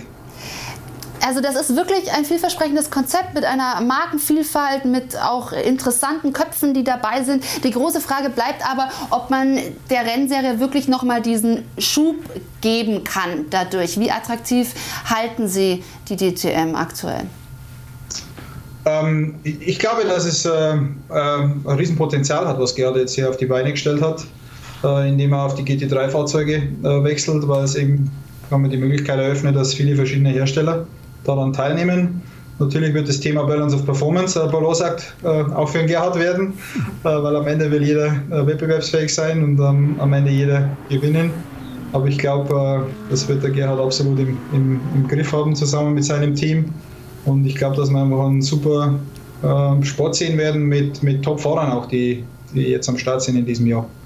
Kai, wie muss man sich das vorstellen mit G T drei Autos? Was bedeutet das letztendlich für ja, die Rennserie und ähm, auch so das Kräftemessen? Gut, die Balance of Performance ist ja das System, um die verschiedenen Hersteller, die verschiedenen Marken irgendwie auszugleichen, die ganzen Autos. Das heißt normalerweise, dass es ein sehr, sehr enges Starterfeld gibt, dass die im Training eine Zehntelsekunde über Startplätze ausschlaggebend sind und dass alles extrem eng zusammen ist.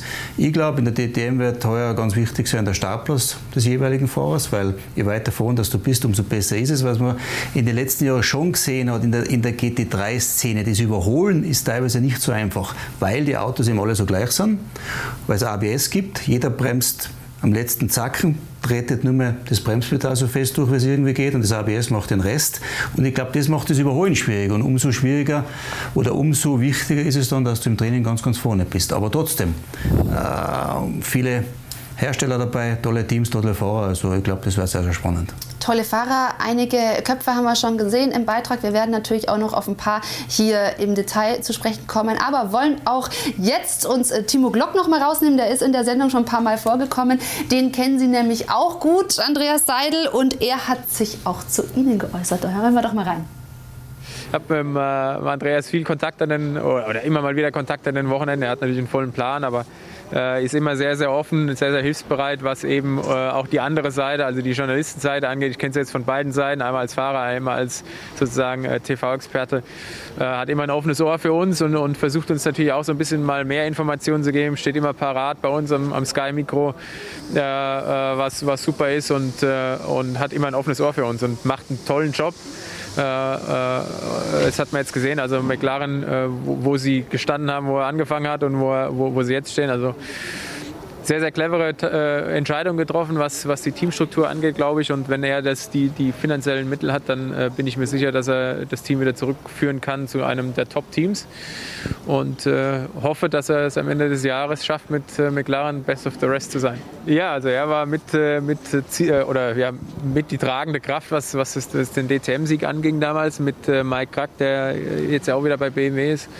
Und die haben da einen sehr, sehr guten Job zusammen gemacht, äh, sich auf die, die, das Wesentliche und die Basis, auf den Motorsport konzentriert und äh, äh, jetzt nicht irgendwie versucht, das Rad neu zu erfinden, sondern einfach clever agiert und deswegen direkt im ersten Jahr Meister geworden. Voll des Lobes. Müssen Sie ihm dafür einen ausgeben eigentlich? Haben Sie ihm ja. noch nach wie vor immer Kontakt gehalten? Da kriegt er gerne wieder mal einen englischen Kaffee im Paddock äh, für die netten Worte. Nein, freut mich natürlich, wenn er, wenn er mir diesen Respekt entgegenbringt. Äh, wir haben nach wie vor ein sehr, sehr gutes Verhältnis miteinander. Stehen im, im regen Austausch und äh, bewundere nach wie vor auch, was er jetzt noch immer macht im, im Auto. Aber er macht einen super Job außerhalb des Autos äh, als äh, Äh, Kommentator oder Co-Kommentator und äh, von daher immer super, ihn zu treffen. Ähm, interessant finde ich auch, Sie haben damals ja eben dann den Wiedereinstieg von B M W in die D T M betreut, äh, waren dort Rennleiter. Wie waren da Ihre Aufgaben und warum hat sich B M W eigentlich zu diesem Schritt zurück in die D T M entschieden? Ähm, ich glaube, für B M W war es einfach wichtig, nach dem Ausstieg aus der Formel eins zweitausendneun äh, unter der Führung dann von Mario Theissen wieder Top-Motorsportprogramm äh, für die Motorsportmannschaft von B M W und auch für B M W aufzusetzen, ähm, auch zurück zu den Wurzeln äh, oder zu den Wurzeln zurückzukehren äh, nach langer Abstinenz, sagen wir, äh, von der D T M, und äh, deshalb hat man sich eben entschieden, äh, Mario Theissen federführend äh, zweitausendzwölf zurückzukehren. Was für uns nach der Formel eins ähm, ja, super neue Herausforderung war und auch eine sehr interessante Herausforderung, äh, weil es eben auch natürlich eine Herausforderung war, diese, sagen wir, diese beiden Mannschaften, die sehr erfahrene G T- äh, und Tourenwagenmannschaft von B M W mit, äh, mit, den, mit der Mannschaft äh, aus der Formel eins oder die übrig geblieben ist, zu, zu mischen. Aber am Ende ist uns das ganz gut gelungen und äh, haben einen guten Einstieg dann erwischt, ja, zweitausendzwölf. Was war dann eigentlich der größte Unterschied, wenn man es mit der Formel eins Zeit vergleicht? Gut, grundsätzlich ist natürlich die, äh, sagen wir, das Budget, was man zur Verfügung hat, die, die Größe der Mannschaft äh, deutlich geringer in, in so einem D T M-Projekt. Trotzdem ist es sehr professioneller Motorsport und wichtig war einfach, glaube ich, damals, dass man es dass man es geschafft hat, von alles, was man in der Formel eins gelernt hat, mit dem zu mischen, wie gesagt, mit der Erfahrung, die bei B M W vorhanden war, auf der Tourenwagenseite, auf der G T-Seite, und das Beste aus beiden Welten äh, dann für die D T M entsprechend, sagen wir mal, mit einem Downscaling an den Start zu bringen. Und das, glaube ich, war der Schlüssel dann, äh, zusammen mit der riesen Energieleistung auch des Teams, mit, mit, mit Top-Leuten, mhm. ähm, direkt erfolgreich zu sein. Ja, und das war dann auch mit dem Sieg dann bald gekrönt. Äh, Kai, was war für Sie der größte Unterschied sozusagen zwischen äh, Formel eins und D T M, abgesehen von den Autos natürlich?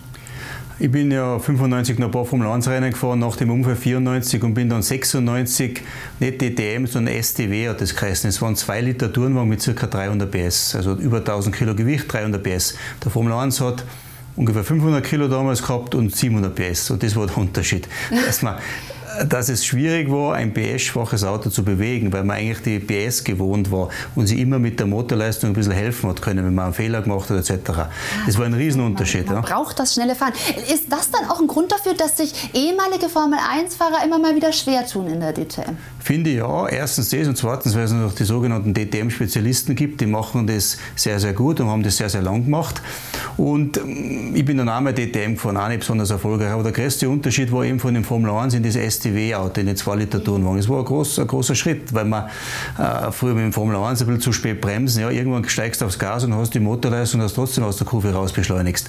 Im Tourenwagen, wenn du zu spät gebremst hast, nur war es ein bisschen zu spät am Gas, dann heißt es, bis zum nächsten Bremsen hast du wieder zwei Zehntelsekunden verloren und diese zwei Zehntelsekunden waren vielleicht drei Startplätze. Also es war alles ein bisschen diffiziler. Mhm. Haben Sie das auch so wahrgenommen, Andreas Seidl? Ja, ganz klar. Die, die D T M ist einfach ja, sehr competitive. Äh, die Autos, auch die unterschiedlichen Marken, waren auch aufgrund des Reglements sehr, sehr eng zusammen. Du hast einfach wirklich alles in jeder Session, im Qualifying, im Rennen absolut auf den Punkt bringen müssen, um, um vorne mitfahren zu können. Und du bist dann auch, sagen wir mal, selbst als erfahrener Formel eins Fahrer zum Beispiel in, direkt in einen Wettbewerb gegangen mit, mit D T M-Spezialisten, äh, die das schon viele, viele Jahre gemacht haben, die auch Top-Talente waren. Und äh, von daher ja, war, das, war das für mich auch eine, eine super spannende Motorsportzeit, muss ich sagen. Ja, aber Thema Spannung, da würde ich gerne nochmal drauf zurückkommen, weil Karl Wendlinger auch erwähnt hat, also man muss da schon die richtige Start, den, äh, Startposition gleich mal erwischen, weil mit dem Überholen wird es schwierig. Leidet eventuell da die Spannung, wenn es wirklich einfach sozusagen von den Autos gar nicht so viel Spielraum gibt? Ähm, äh, nicht unbedingt. Äh, ich glaube, Viele, viele in der Formel eins würden wir uns wünschen, dass die Autos näher zusammenliegen zwischen dem besten Stimmt, und dem schlechten Auto. Ähm, klar kommt es dann natürlich darauf an, wie sich die einzelnen Autos dann im Verkehr auch äh, verhalten zueinander, wie viel Abtrieb verliert man, wenn man dicht eben hinterm, hinter, hinterm Vordermann fährt. Ähm, ich muss ganz ehrlich sagen, ich habe jetzt nicht genau den Einblick in die G T drei Autos äh, aus den letzten Jahren, von daher äh, glaube ich, wäre es falsch, wenn ich irgendeinen Kommentar dazu abgebe, was da die, die, die aktuellen Herausforderungen sind. Aber Karl, also dann komme ich nochmal auf Sie zu sprechen. Sie befürchten da eine ja, gewisse Schwierigkeit. Ja, befürchten nicht. Das ist nur das, was ich die letzten Jahre in der G T drei Szene äh, eben beobachtet habe. Die, die, die, die Autos sind extrem ausgeglichen, das Starterfeld ist sehr, sehr ausgeglichen. Und je ausgeglichener alles ist, umso schwieriger vielleicht das Überholen.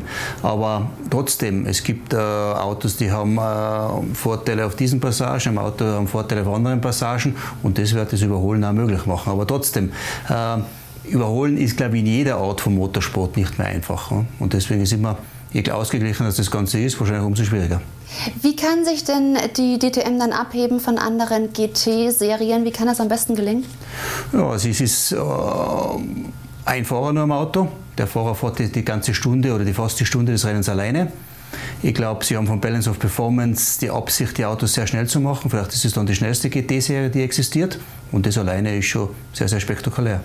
Ich nehme auch an, man braucht wahrscheinlich, um die Serie mh, wirklich wieder anzuschieben und sehr bekannt zu machen, ähm, die Stars. Ich fand es jetzt interessant, dass äh, Jenson Buttons McLaren-Team noch zurückgezogen hat.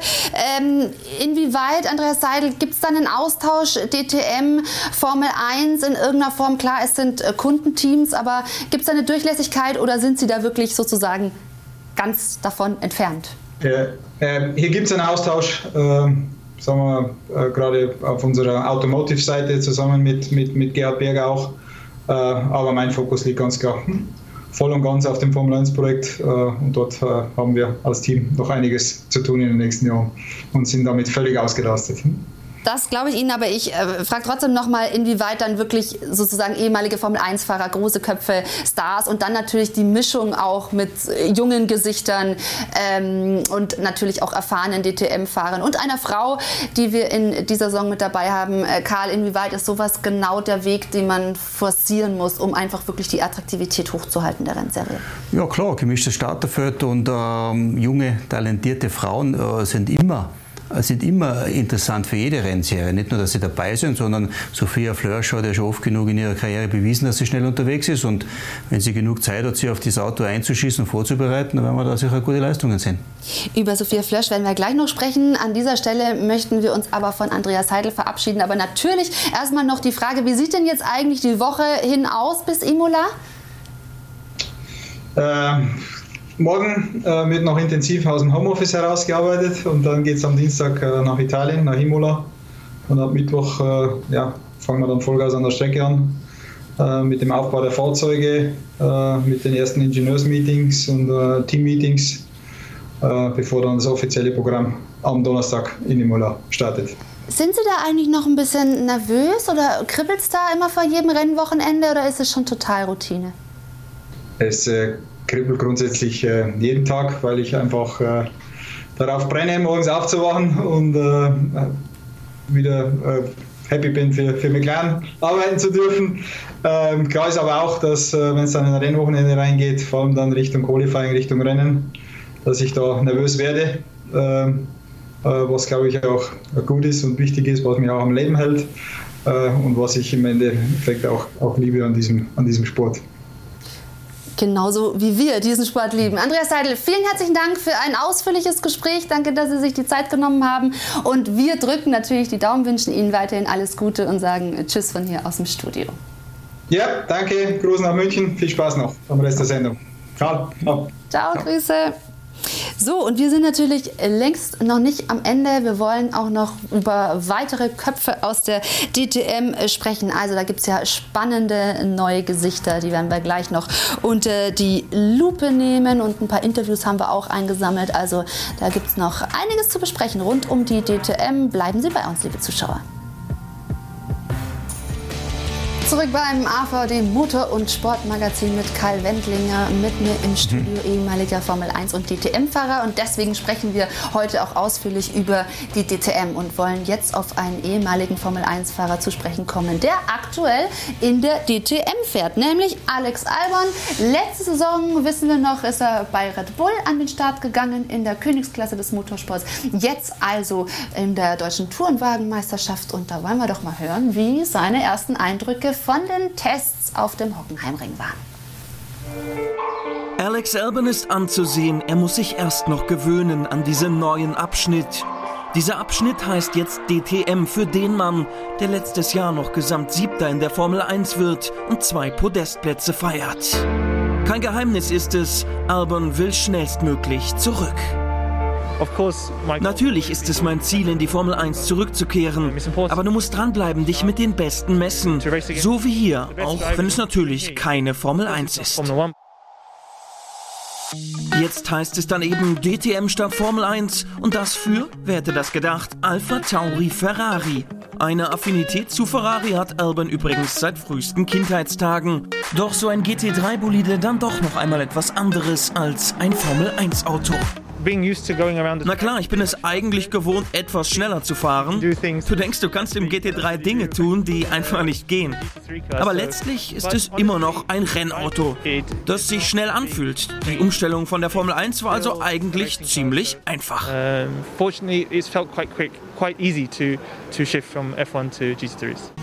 Und eines darf nicht vergessen werden, Albon ist immer noch Ersatzfahrer bei Red Bull. In Corona-Zeiten kann es dann schnell gehen mit einem Spontaneinsatz. Die Causa Nico Hülkenberg hat das letztes Jahr gezeigt. Heißt, in Form bleiben. Ich kann mich ja aktuell immer noch mit den besten Fahrern der G T drei messen. Das ist wichtig, um meine Instinkte weiter zu schärfen. Wenn die Gelegenheit für mich kommt, in die Formel eins zurückzukehren, dann will ich vorbereitet sein. Alex Albons Reise ist an diesem neuen Abschnitt angelangt, der da heißt D T M. Doch wenn man ihm bei der Arbeit zuschaut, ihm genau zuhört, dann ist klar, dieser Mann gehört langfristig wieder in die Formel eins.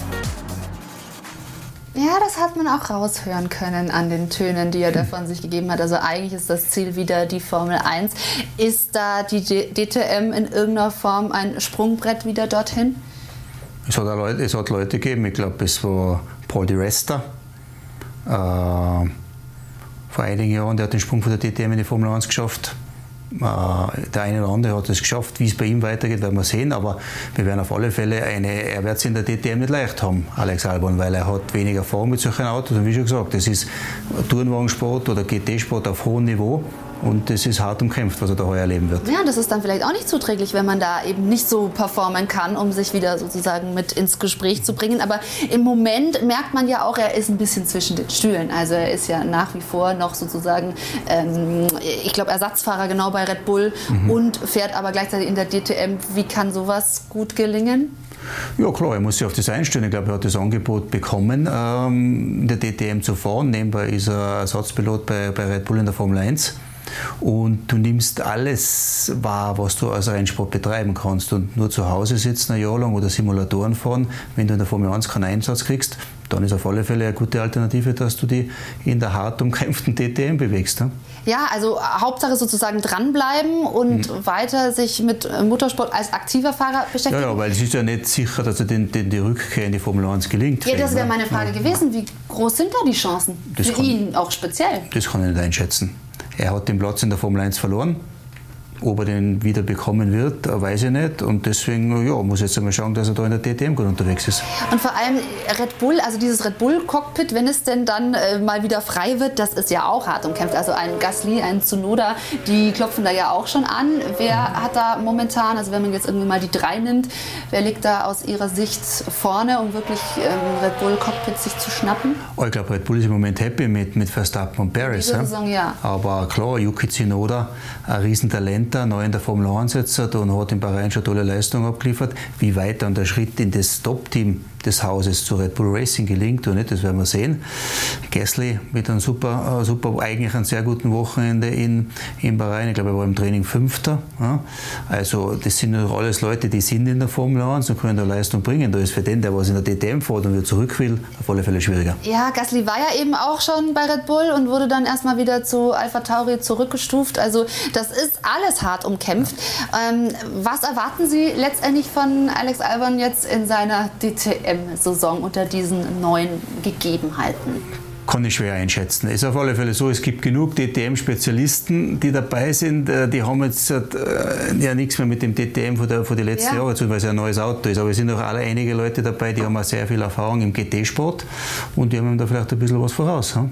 Aber trotzdem, Alex Albon ist talentiert genug, dass er auch im G T drei Auto schnell unterwegs sein wird. Aber das ist wirklich interessant, das finde ich persönlich auch das Schöne jetzt an dieser neuen D T M-Saison. Also es sind einfach so, ist so eine bunte Fahrermischung und man weiß eigentlich im Moment noch gar nicht, wer hat da jetzt den großen Vorteil. Also sind es so die D T M-Rookies aus der aber ehemaligen D T M-Zeit, sage ich jetzt mal, oder nicht Rookies, sondern erfahrene Leute, oder sind es dann die ganz neuen Gesichter, oder sind es die, die mit der Formel eins Erfahrung kommen? Schwierig zu sagen. Ich glaube, wir werden, wir werden ein sehr, sehr starkes, also ein sehr starkes Starterfeld erleben. Wir werden eine hart umkämpfte D T M erleben. Mit engen Abständen, wie davor schon gesagt, aber genug Überholmanöver, dass das Ganze richtig spannend ist. Und mit der ersten Frau seit fast zehn Jahren in der D T M, Sophia Flörsch, ist dabei und auf sie wollen wir jetzt auch noch gucken. Ihre Ausstrahlung ist schon jetzt Gold wert für die D T M. Doch Sophia Flörsch will es auf der Strecke beweisen. Ein neues, unverhofftes Kapitel beginnt für die Münchnerin. Also ganz ehrlich hatte ich nicht geplant, dieses Jahr D T M zu fahren. Eigentlich war mein Plan, noch mein zweites Jahr vier Formel drei zu fahren. Ähm, das ist dann auch alles relativ kurzfristig und spontan so entstanden zum Jahreswechsel und ist natürlich eine Riesenehre. Also ganz ehrlich, ich bin vor zehn Jahren mal Zuschauerin gewesen in München und fand das richtig cool als kleines Mädchen. Und jetzt zehn Jahre später hier selber an den Start zu gehen, ist, ist eine Riesenehre. Die Schlagzeilen sollen sich dabei nur um Motorsport drehen. Vorbei soll sie endlich sein. Die Zeit, in der man Flörsch stets mit ihrem Horrorunfall aus Macau in Verbindung bringt. Das habe ich von Anfang an irgendwie so kommuniziert, dass ich nicht die Frau mit dem Unfall sein will, ähm, sondern dass ich eben als Rennfahrerin wahrgenommen werden will. Und klar, der Unfall ist ein Teil meiner Geschichte, aber das ist jetzt echt schon lange her und ich bin seit zwei Saisonen komplett gefahren, ohne irgendwelche Einschränkungen oder sonstiges. Von daher bin ich relativ happy, dass es immer weniger wird. Sophia Flörsch polarisiert in den sozialen Netzwerken, verkörpert das Bild der starken Frau, die sich in einer von Männern dominierten Branche durchsetzen will. Nach fast zehn Jahren ist mit ihr wieder eine Frau in der D T M mit dabei. Also ähm, ich glaube, dass das Frauenthema ist immer so ein kleines so eine Kirsche auf dem Sahnehäubchen. Ähm, ich meine, ich war auch letztes Jahr bei der Formel drei die einzigste Frau im gesamten Fahrerlager. Ähm, und jetzt ist das nicht, nicht wirklich anders in der D T M. Die beste Lösung, auf der Strecke abliefern, Kritiker verstummen lassen. Doch so einfach wird das nicht werden. Kommt Flörsch doch frisch aus dem Formel in den G T drei Sport. So etwas braucht eben Anlaufzeit. Ich glaube, dass so ein G T drei Fahrzeug leichter zu fahren ist als ein Formel drei am Limit. Ähm, aber ähm, trotzdem sind hier die, die Fahrer, die mitfahren, natürlich auch erfahren und wissen, was sie machen. Von daher dauert das dann natürlich schon ein bisschen, um damit up to speed zu kommen. Ein wenig Zeit wird man Sophia Flörsch geben müssen, um dann zu sehen, was für die erste Frau in der D T M seit fast zehn Jahren am Ende möglich ist. Also sehr spannende Personalien. Natürlich will sie nicht auf ihren Frauenstatus oder irgendeinen Sonderstatus hm. da reduziert werden. Gelingt das denn? Ja, es gelingt sicher. Wenn die Leistung naja, passt. Aber sie ist ja nun mal dadurch, dass sie die Einzige ist, wird sie immer damit konfrontiert. Die Frage ist dann, also ja, natürlich hat dann auch schon ähm, die Frage ist aufgekommen, ob das dann ein P R-Zweck ist, ob man sozusagen jetzt extra noch eine Frau in der Serie haben muss, um noch mehr für Aufmerksamkeit zu sorgen. Sie sagen aber, das lässt sich ganz klar davon trennen. Klar, wenn die Leistung stimmt, dann ist sie ein Teilnehmer, Mann oder Frau, ist egal, und dann kämpft sie da um eine Position. Ja, wie auch wertvoll ist es, dass nach so einer langen Zeit tatsächlich mal wieder eine Frau mitfährt? Das hat es länger nicht mehr gegeben. Stimmt, ich finde es immer gut, wenn, wenn, wenn Frauen im Motorsport vertreten sind, weil es ist ja nicht nur eine Männersportart in dem Sinne, es gibt genug junge Mädchen, die im Couchsport schon unterwegs sind, die den Weg nach oben versuchen zu gehen, und wenn jetzt halt wieder als, wie soll ich sagen, als, als, als Highlight wieder eine Frau dabei ist, finde ich das gut, ja? Aber trotzdem, wie sie ja selber gesagt hat, sie will es jetzt da nicht als wie soll ich sagen, das Frauenthema hochspielen, sondern sie will Motorsport betreiben und eine Leistung bringen und ihre, ihre, eben ihre Erfolge feiern, und dann ist es egal, ob Mann oder Frau, da wirst du nur, nicht, nur in der Rundenzeit gemessen. Sie ist dann natürlich ein ideales Vorbild mit einer Vorreiterrolle, aber warum schaffen es dennoch dann so wenig Frauen eben überhaupt im Motorsport zu landen? Ich sage einmal, im Nachwuchsbereich, im Kartsport, da ist neunzig Prozent der Starterfeld sind Jungs. Oder mehr. Ja. Und wie viele schaffen es nach oben? Ganz wenige. Von neunzig Prozent oder fünfundneunzig Prozent der Jungs. Und die wenigen Mädchen, die mitfahren, ja, einfach umso weniger haben dann die Chance, dass sie auch raufkommen. Aber es wird immer wieder Frauen geben. Ich meine, wenn wir jetzt gerade über die D T M sprechen, Ellen Lohr, zu meiner Zeit, ich bin ja schon neunzehnhundertneunundachtzig das erste Jahr D T M gefahren. Ich bin deutsche Formel drei Meisterschaft gefahren und am gleichen Wochenende D T M. Mhm. Von einem Auto raus ins andere rein. Teilweise war nicht einmal Zeit, den Overall zu wechseln, sondern mit einem Overall ins nächste Auto. Äh, ich glaube, Anfang der neunzehnhundertneunziger Jahre war dann auch Ellen Lohr dabei und hat als einzige Frau ein D T M Rennen gewonnen. Also da ist alles möglich. Ja, das ist wirklich eine tolle Geschichte, und Sophia Flörsch ist ja eben von der Formel drei jetzt gewechselt zur D T M, also sie hat das nicht an einem Rennwochenende jetzt getauscht, sondern hat die Rennserie gewechselt. Sie will aber nach wie vor in der, also in der Formel eins landen. Ist dann dieser, sag ich mal, Schlenker, diese Ausfahrt jetzt zielführend? Ich glaube, man muss das fahren, was man fahren kann, die Möglichkeiten, die man bekommt. Der Weg zur Formel eins ist weit, sagen wir so, für jeden Rennfahrer weit. Für jeden, und ja, natürlich dann wahrscheinlich als Frau auch noch mal weiter, beziehungsweise je nachdem, was Sophia Flörsch dann eben zeigen kann. Jetzt hat sie aber ein wunderbares Team. Sie fährt ja im Up-Team mit äh, Rockenfeller und Van der Linde äh, gemeinsam. Also das ist ja schon mal zumindest ein ja, siegfähiges Auto. Ja, ganz klar. Up ist eines der etablierten Teams im deutschen Motorsport seit Jahrzehnten jetzt. Ja. Und die werden ja sicher ein Auto zur Verfügung stellen, das absolut konkurrenzfähig ist und das Auto auch so betreuen, dass sie vom Material her die besten Voraussetzungen hat. Also wir haben eben Gerhard Berger dazu auch schon viel gehört, der eben nochmal betont, das ist also auf keinen Fall ein P R-Gag, sondern in jedem Fall wirklich ein leistungsorientierter Schritt. Gerhard Berger und Sie haben gemeinsam Formel eins Zeit auch bestritten. Wie ist so Ihre Beziehung? Gut, sehr gut. Gerhard war ja schon lange in der Formel eins, wie ich da reingekommen bin, und der hat mir, habe ich schon oft gesagt, in meiner Nachwuchszeit sehr, sehr unterstützt. In der Formel vier sechzehnhundert einen Sponsor vermittelt, dann den Kontakt zu Helmut Marko hergestellt, wo ich dann Formel drei gefahren bin. Das auch ein wichtiger Schritt in meiner Karriere war, die Formel drei Zeit, weil das hat mich dann in die Mercedes-Benz Junior-Team gebracht. Also Gerhard war ja, eine große Hilfe in meiner Karriere, und ja, wir haben ein gutes Verhältnis. Stehen Sie noch im Austausch? Ja, immer wieder. Mhm. Hat er Ihnen was über seine D T M-Pläne dann auch verraten? Haben Sie sich da auch mal darüber? Er hat so viel Arbeit, wir sehen uns relativ selten. Aber ich glaube, er hat ja die letzten Jahre schon gezeigt, dass die D T M unter seiner Führung eine tolle Meisterschaft ist und es wird auch heuer sicher so weitergeführt. Das ist natürlich ein Riesenkraftakt. Ne? Halten Sie das nicht für sehr ambitioniert, das Ziel zu haben, eine ganze Serie A zu retten und dann natürlich nochmal nach vorne zu bringen unter all diesen widrigen Umständen? Er hat es geschafft. Die Serie ist da. Und die Serie wird sicher auch heuer wieder einen sehr, sehr guten Eindruck hinterlassen. Weil eins muss man schon sagen, es gibt ja schon noch immer große Starterfelder im Motorsport. Also da ist äh, die, die D T M auf alle Fälle, auf alle Fälle, wie soll ich sagen, ein wichtiger, ein wichtiger Bestandteil der ganzen Serie und ich finde es super, dass sie weiter existiert. Ist es denn vielleicht sogar eine Verbesserung in diesem neuen Gewand, wenn man es vergleicht mit der herkömmlichen D T M-Serie? Ähm, es ist was anderes. Die Class eins Fahrzeuge, wie es bis letztes Jahr verwendet worden sind, waren richtige reine Rennautos. Also das waren mehr oder weniger äh, Prototypen mit der Hülle drüber, die ein Straßenauto mhm. dargestellt hat. Und jetzt im G T drei Sport ist die Basis äh, der Rennfahrzeuge wirklich ein Straßensportwagen, der dann zum Rennauto umgebaut wird. Äh, was mich in der alten D T M ein bisschen gestört hat, wenn da eine kleine Kollision war und ist irgendein, irgendein so ein kleines Flap oder Flügel weggeflogen, dann ist das Auto nicht mehr, hat das Auto nicht mehr gut funktioniert, dann hast du ein paar Zehntelsekunden pro Runde verloren. Und ich glaube, die Gefahr ist im jetzigen, mit den jetzigen Autos ist die Gefahr weniger. Da werden wir doch vielleicht ein bisschen mehr, mehr Autokontakt wieder sehen. Welche Fahrer oder Fahrerkombination halten Sie denn für besonders vielversprechend? Wir waren gerade schon beim Up-Team, wenn wir auf Rockenfeller und Van der Linde zu sprechen kommen. Die Van der Linde äh, Brüder auch dabei, also das ist natürlich auch hochspannend. Dann haben wir mit Nico Müller, also da sind ja einige Namen zu mhm. nennen, die interessant sind. Wer fällt Ihnen da besonders auf? Viele. Ich glaube, da, da kann man jetzt kann wirklich Favoriten rauspicken. Es ist Gary Buffett, kommt zurück mit Mercedes in die D T M, war D T M-Sieger. Äh, Luki Auer ist dabei, der Österreicher im, im Mercedes. Also es gibt wirklich, das, die, die, die, das, das Niveau der Fahrer ist extrem hoch. Timo Glock im B M W, also da gibt's, ich kann jetzt nicht alle aufzählen, aber ich glaube, da sind alle, haben alle die Voraussetzungen da, um Rennsiege mitzufahren.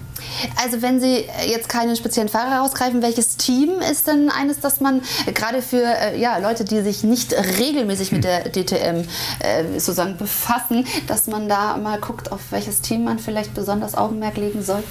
Das sind alles gut, gut organisierte äh, High-Tech oder wir sagen Spitzenteams. Äh, ob jetzt das Rosberg mit Audi ist, der die D T M immer wieder gewonnen hat, der Ab mit seiner ganzen Erfahrung, äh, die Mercedes-Teams, äh, das Team von Hubert Haupt, jetzt neu in der D T M, aber auch Winward und der Christian Hohenadel, also alles Leute, die wissen, was sie tun und alles Teams, die was sie auf hohem Niveau bewegen. Ich glaube, das Team, und das wird ja das, warum die D T M wahrscheinlich so hart umkämpft sein wird mit so engen Abständen. Autos sind top, Teams sind top, Fahrer sind top. Also gibt es nicht viele Unterschiede. Ja, da, also da sind ja nicht viele Wünsche offen, wenn das mhm. tatsächlich so ist. Am Ende erwarten natürlich die Fans und Zuschauer eine spannende Rennserie. Dann wäre dem Ganzen natürlich schon sehr geholfen. Und ich persönlich finde natürlich, ich bleibe dabei, dass ähm, große Köpfe und Stars, wie ich vorhin Jenson Button angesprochen habe, der Serie gut täten. Er ist jetzt eben nicht dabei. Aber was ist denn zum Beispiel, wenn wir mal auf die Van der Linde Brüder gucken, die ja tatsächlich, mhm. ja, das ist ein spezielles Gespann, sage ich mal, sehr erfrischend, weil die beiden natürlich sich gegenseitig auch ähm, antreiben. Was halten Sie von den beiden? Gut. Äh, ja, schon oft unter Beweis gestellt, wie gut dass sie sind. Äh, ich glaube, einer von B M W, der eine von der Audi. Werden wir sehen, wie die Kräfteverhältnisse sind. Aber wie, ja, wie schwierig ist das, in zwei verschiedenen Teams dann gegeneinander zu fahren? Und ähm, ja. Ich glaube, auf der Rennstrecke musst du vergessen, dass du, dass du Brüder bist, weil da geht es rein darum, wer ist vom anderen, wer bringt eine bessere Leistung oder wer holt mehr raus. Und wirklich, ähm, wie ich das schon ein paar Mal gesagt habe, ich glaube, dass die D T M extrem ausgeglichen sein wird und dass jeder der Hersteller, der dabei ist, auch die Chance haben wird, Rennen zu gewinnen oder ganz vorne dabei zu sein. Ja, das hoffen wir doch. Das klingt gut auf alle Fälle. Und dann wird es auch, oder dann deswegen ist es auch spannend, da wird es auch spannend sein.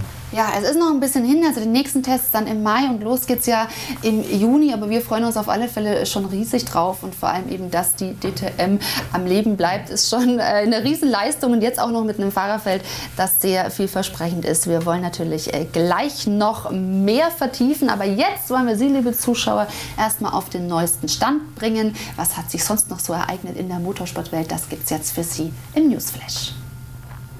Neuer Technikchef für Mercedes. James Allison wird ab dem ersten Juli nicht mehr als technischer Direktor für das Mercedes Formel eins Team tätig sein.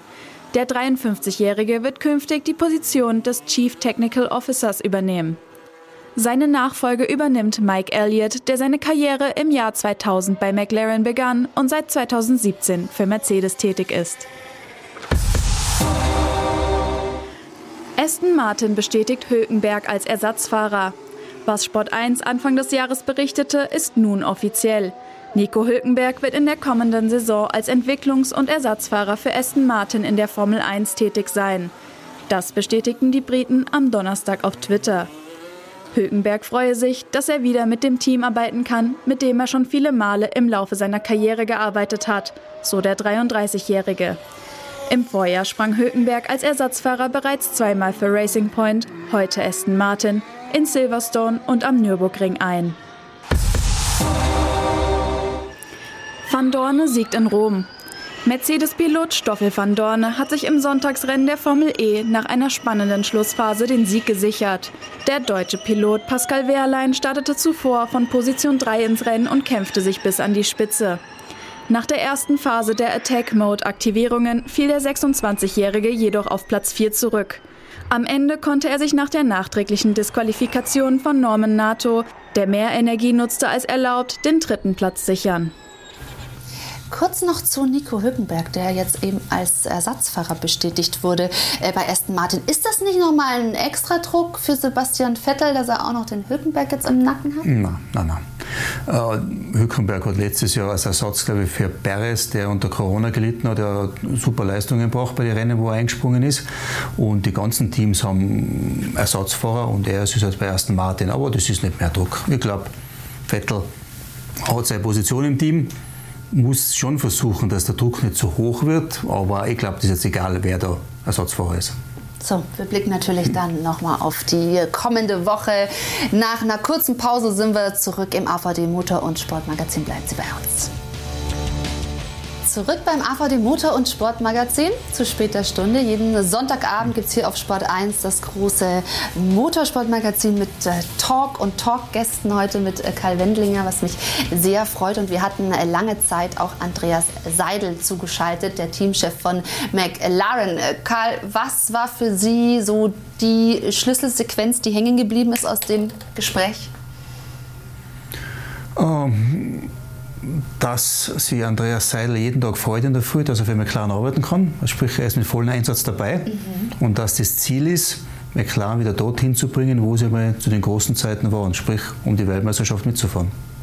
Allerdings für diese Saison, da hat das noch verhältnismäßig ja, realistisch eingeschätzt gesagt, so ein paar Podiumsplätze wollen sie halt genau. Einfahren. Ich glaube, heuer ist es wirklich so, Mercedes und Red Bull vorne, in welcher Reihenfolge auch immer. Und dann geht es um die Teams dahinter, wo jetzt halt im Rennen von Bahrain äh, McLaren Nummer drei war. Und ich glaube, den Kampf wird es über das ganze Jahr geben. Wer ist die Nummer drei? Ich glaube, um den Rückstand zu den großen Teams zu reduzieren, da muss man auf nächstes Jahr warten, auf das neue Reglement und wie das dann einer von den hinteren Teams am besten macht. Aber ich glaube, es geht nicht um heuer oder um nächstes Jahr. Ich glaube, das ist ein langfristiger Plan und er, glaube ich, will bei dem langfristigen Plan dabei zu sein, um McLaren wieder zum Siegerauto zu machen. Mhm. Und äh, vor allem geht es um nächste Woche erstmal in der Formel eins. Und dann die große Frage in Imola, wer gewinnt? Wir wollen jetzt einfach mal spekulieren und schon mal so ein bisschen von Ihnen hören. Was glauben Sie? Es ist ja wirklich nur die Frage, oder ob Lewis Hamilton oder Max Verstappen, genau. Oder gäbe es noch einen anderen Kandidaten? Ich glaube nicht. Noch Bahrain glaube ich es nicht. Einer, also für mich einer von den beiden. Sie wollen sich nicht festlegen. Oh, es bringt ja nichts. Es bringt nichts, mhm. Dann schauen wir es uns an, oder? Und genau. Sprechen dann vor allem nächste Woche auch nochmal drüber. Ich will aber nicht vergessen äh, zu sagen, liebe Zuschauer, falls Sie in den Podcast mal reinhören wollen, nicht nur in unseren Podcast zur Sendung, den gibt es auch, oder aber auch in den Podcast Sag mal von Sport eins, da ist nämlich auch Karl Wendlinger zu Gast gewesen. Gibt es also wirklich äh, sehr viel über Sie zu erfahren hier bei uns in letzter Zeit. Ich ja. sage an dieser Stelle herzlichen Dank. Ja, danke auch. Hat sehr viel Spaß gemacht. Ja, ganz meinerseits. Und liebe Zuschauer, das war's von uns an dieser Stelle. Wir verabschieden Sie jetzt in die Nacht und sagen Tschüss aus dem Studio.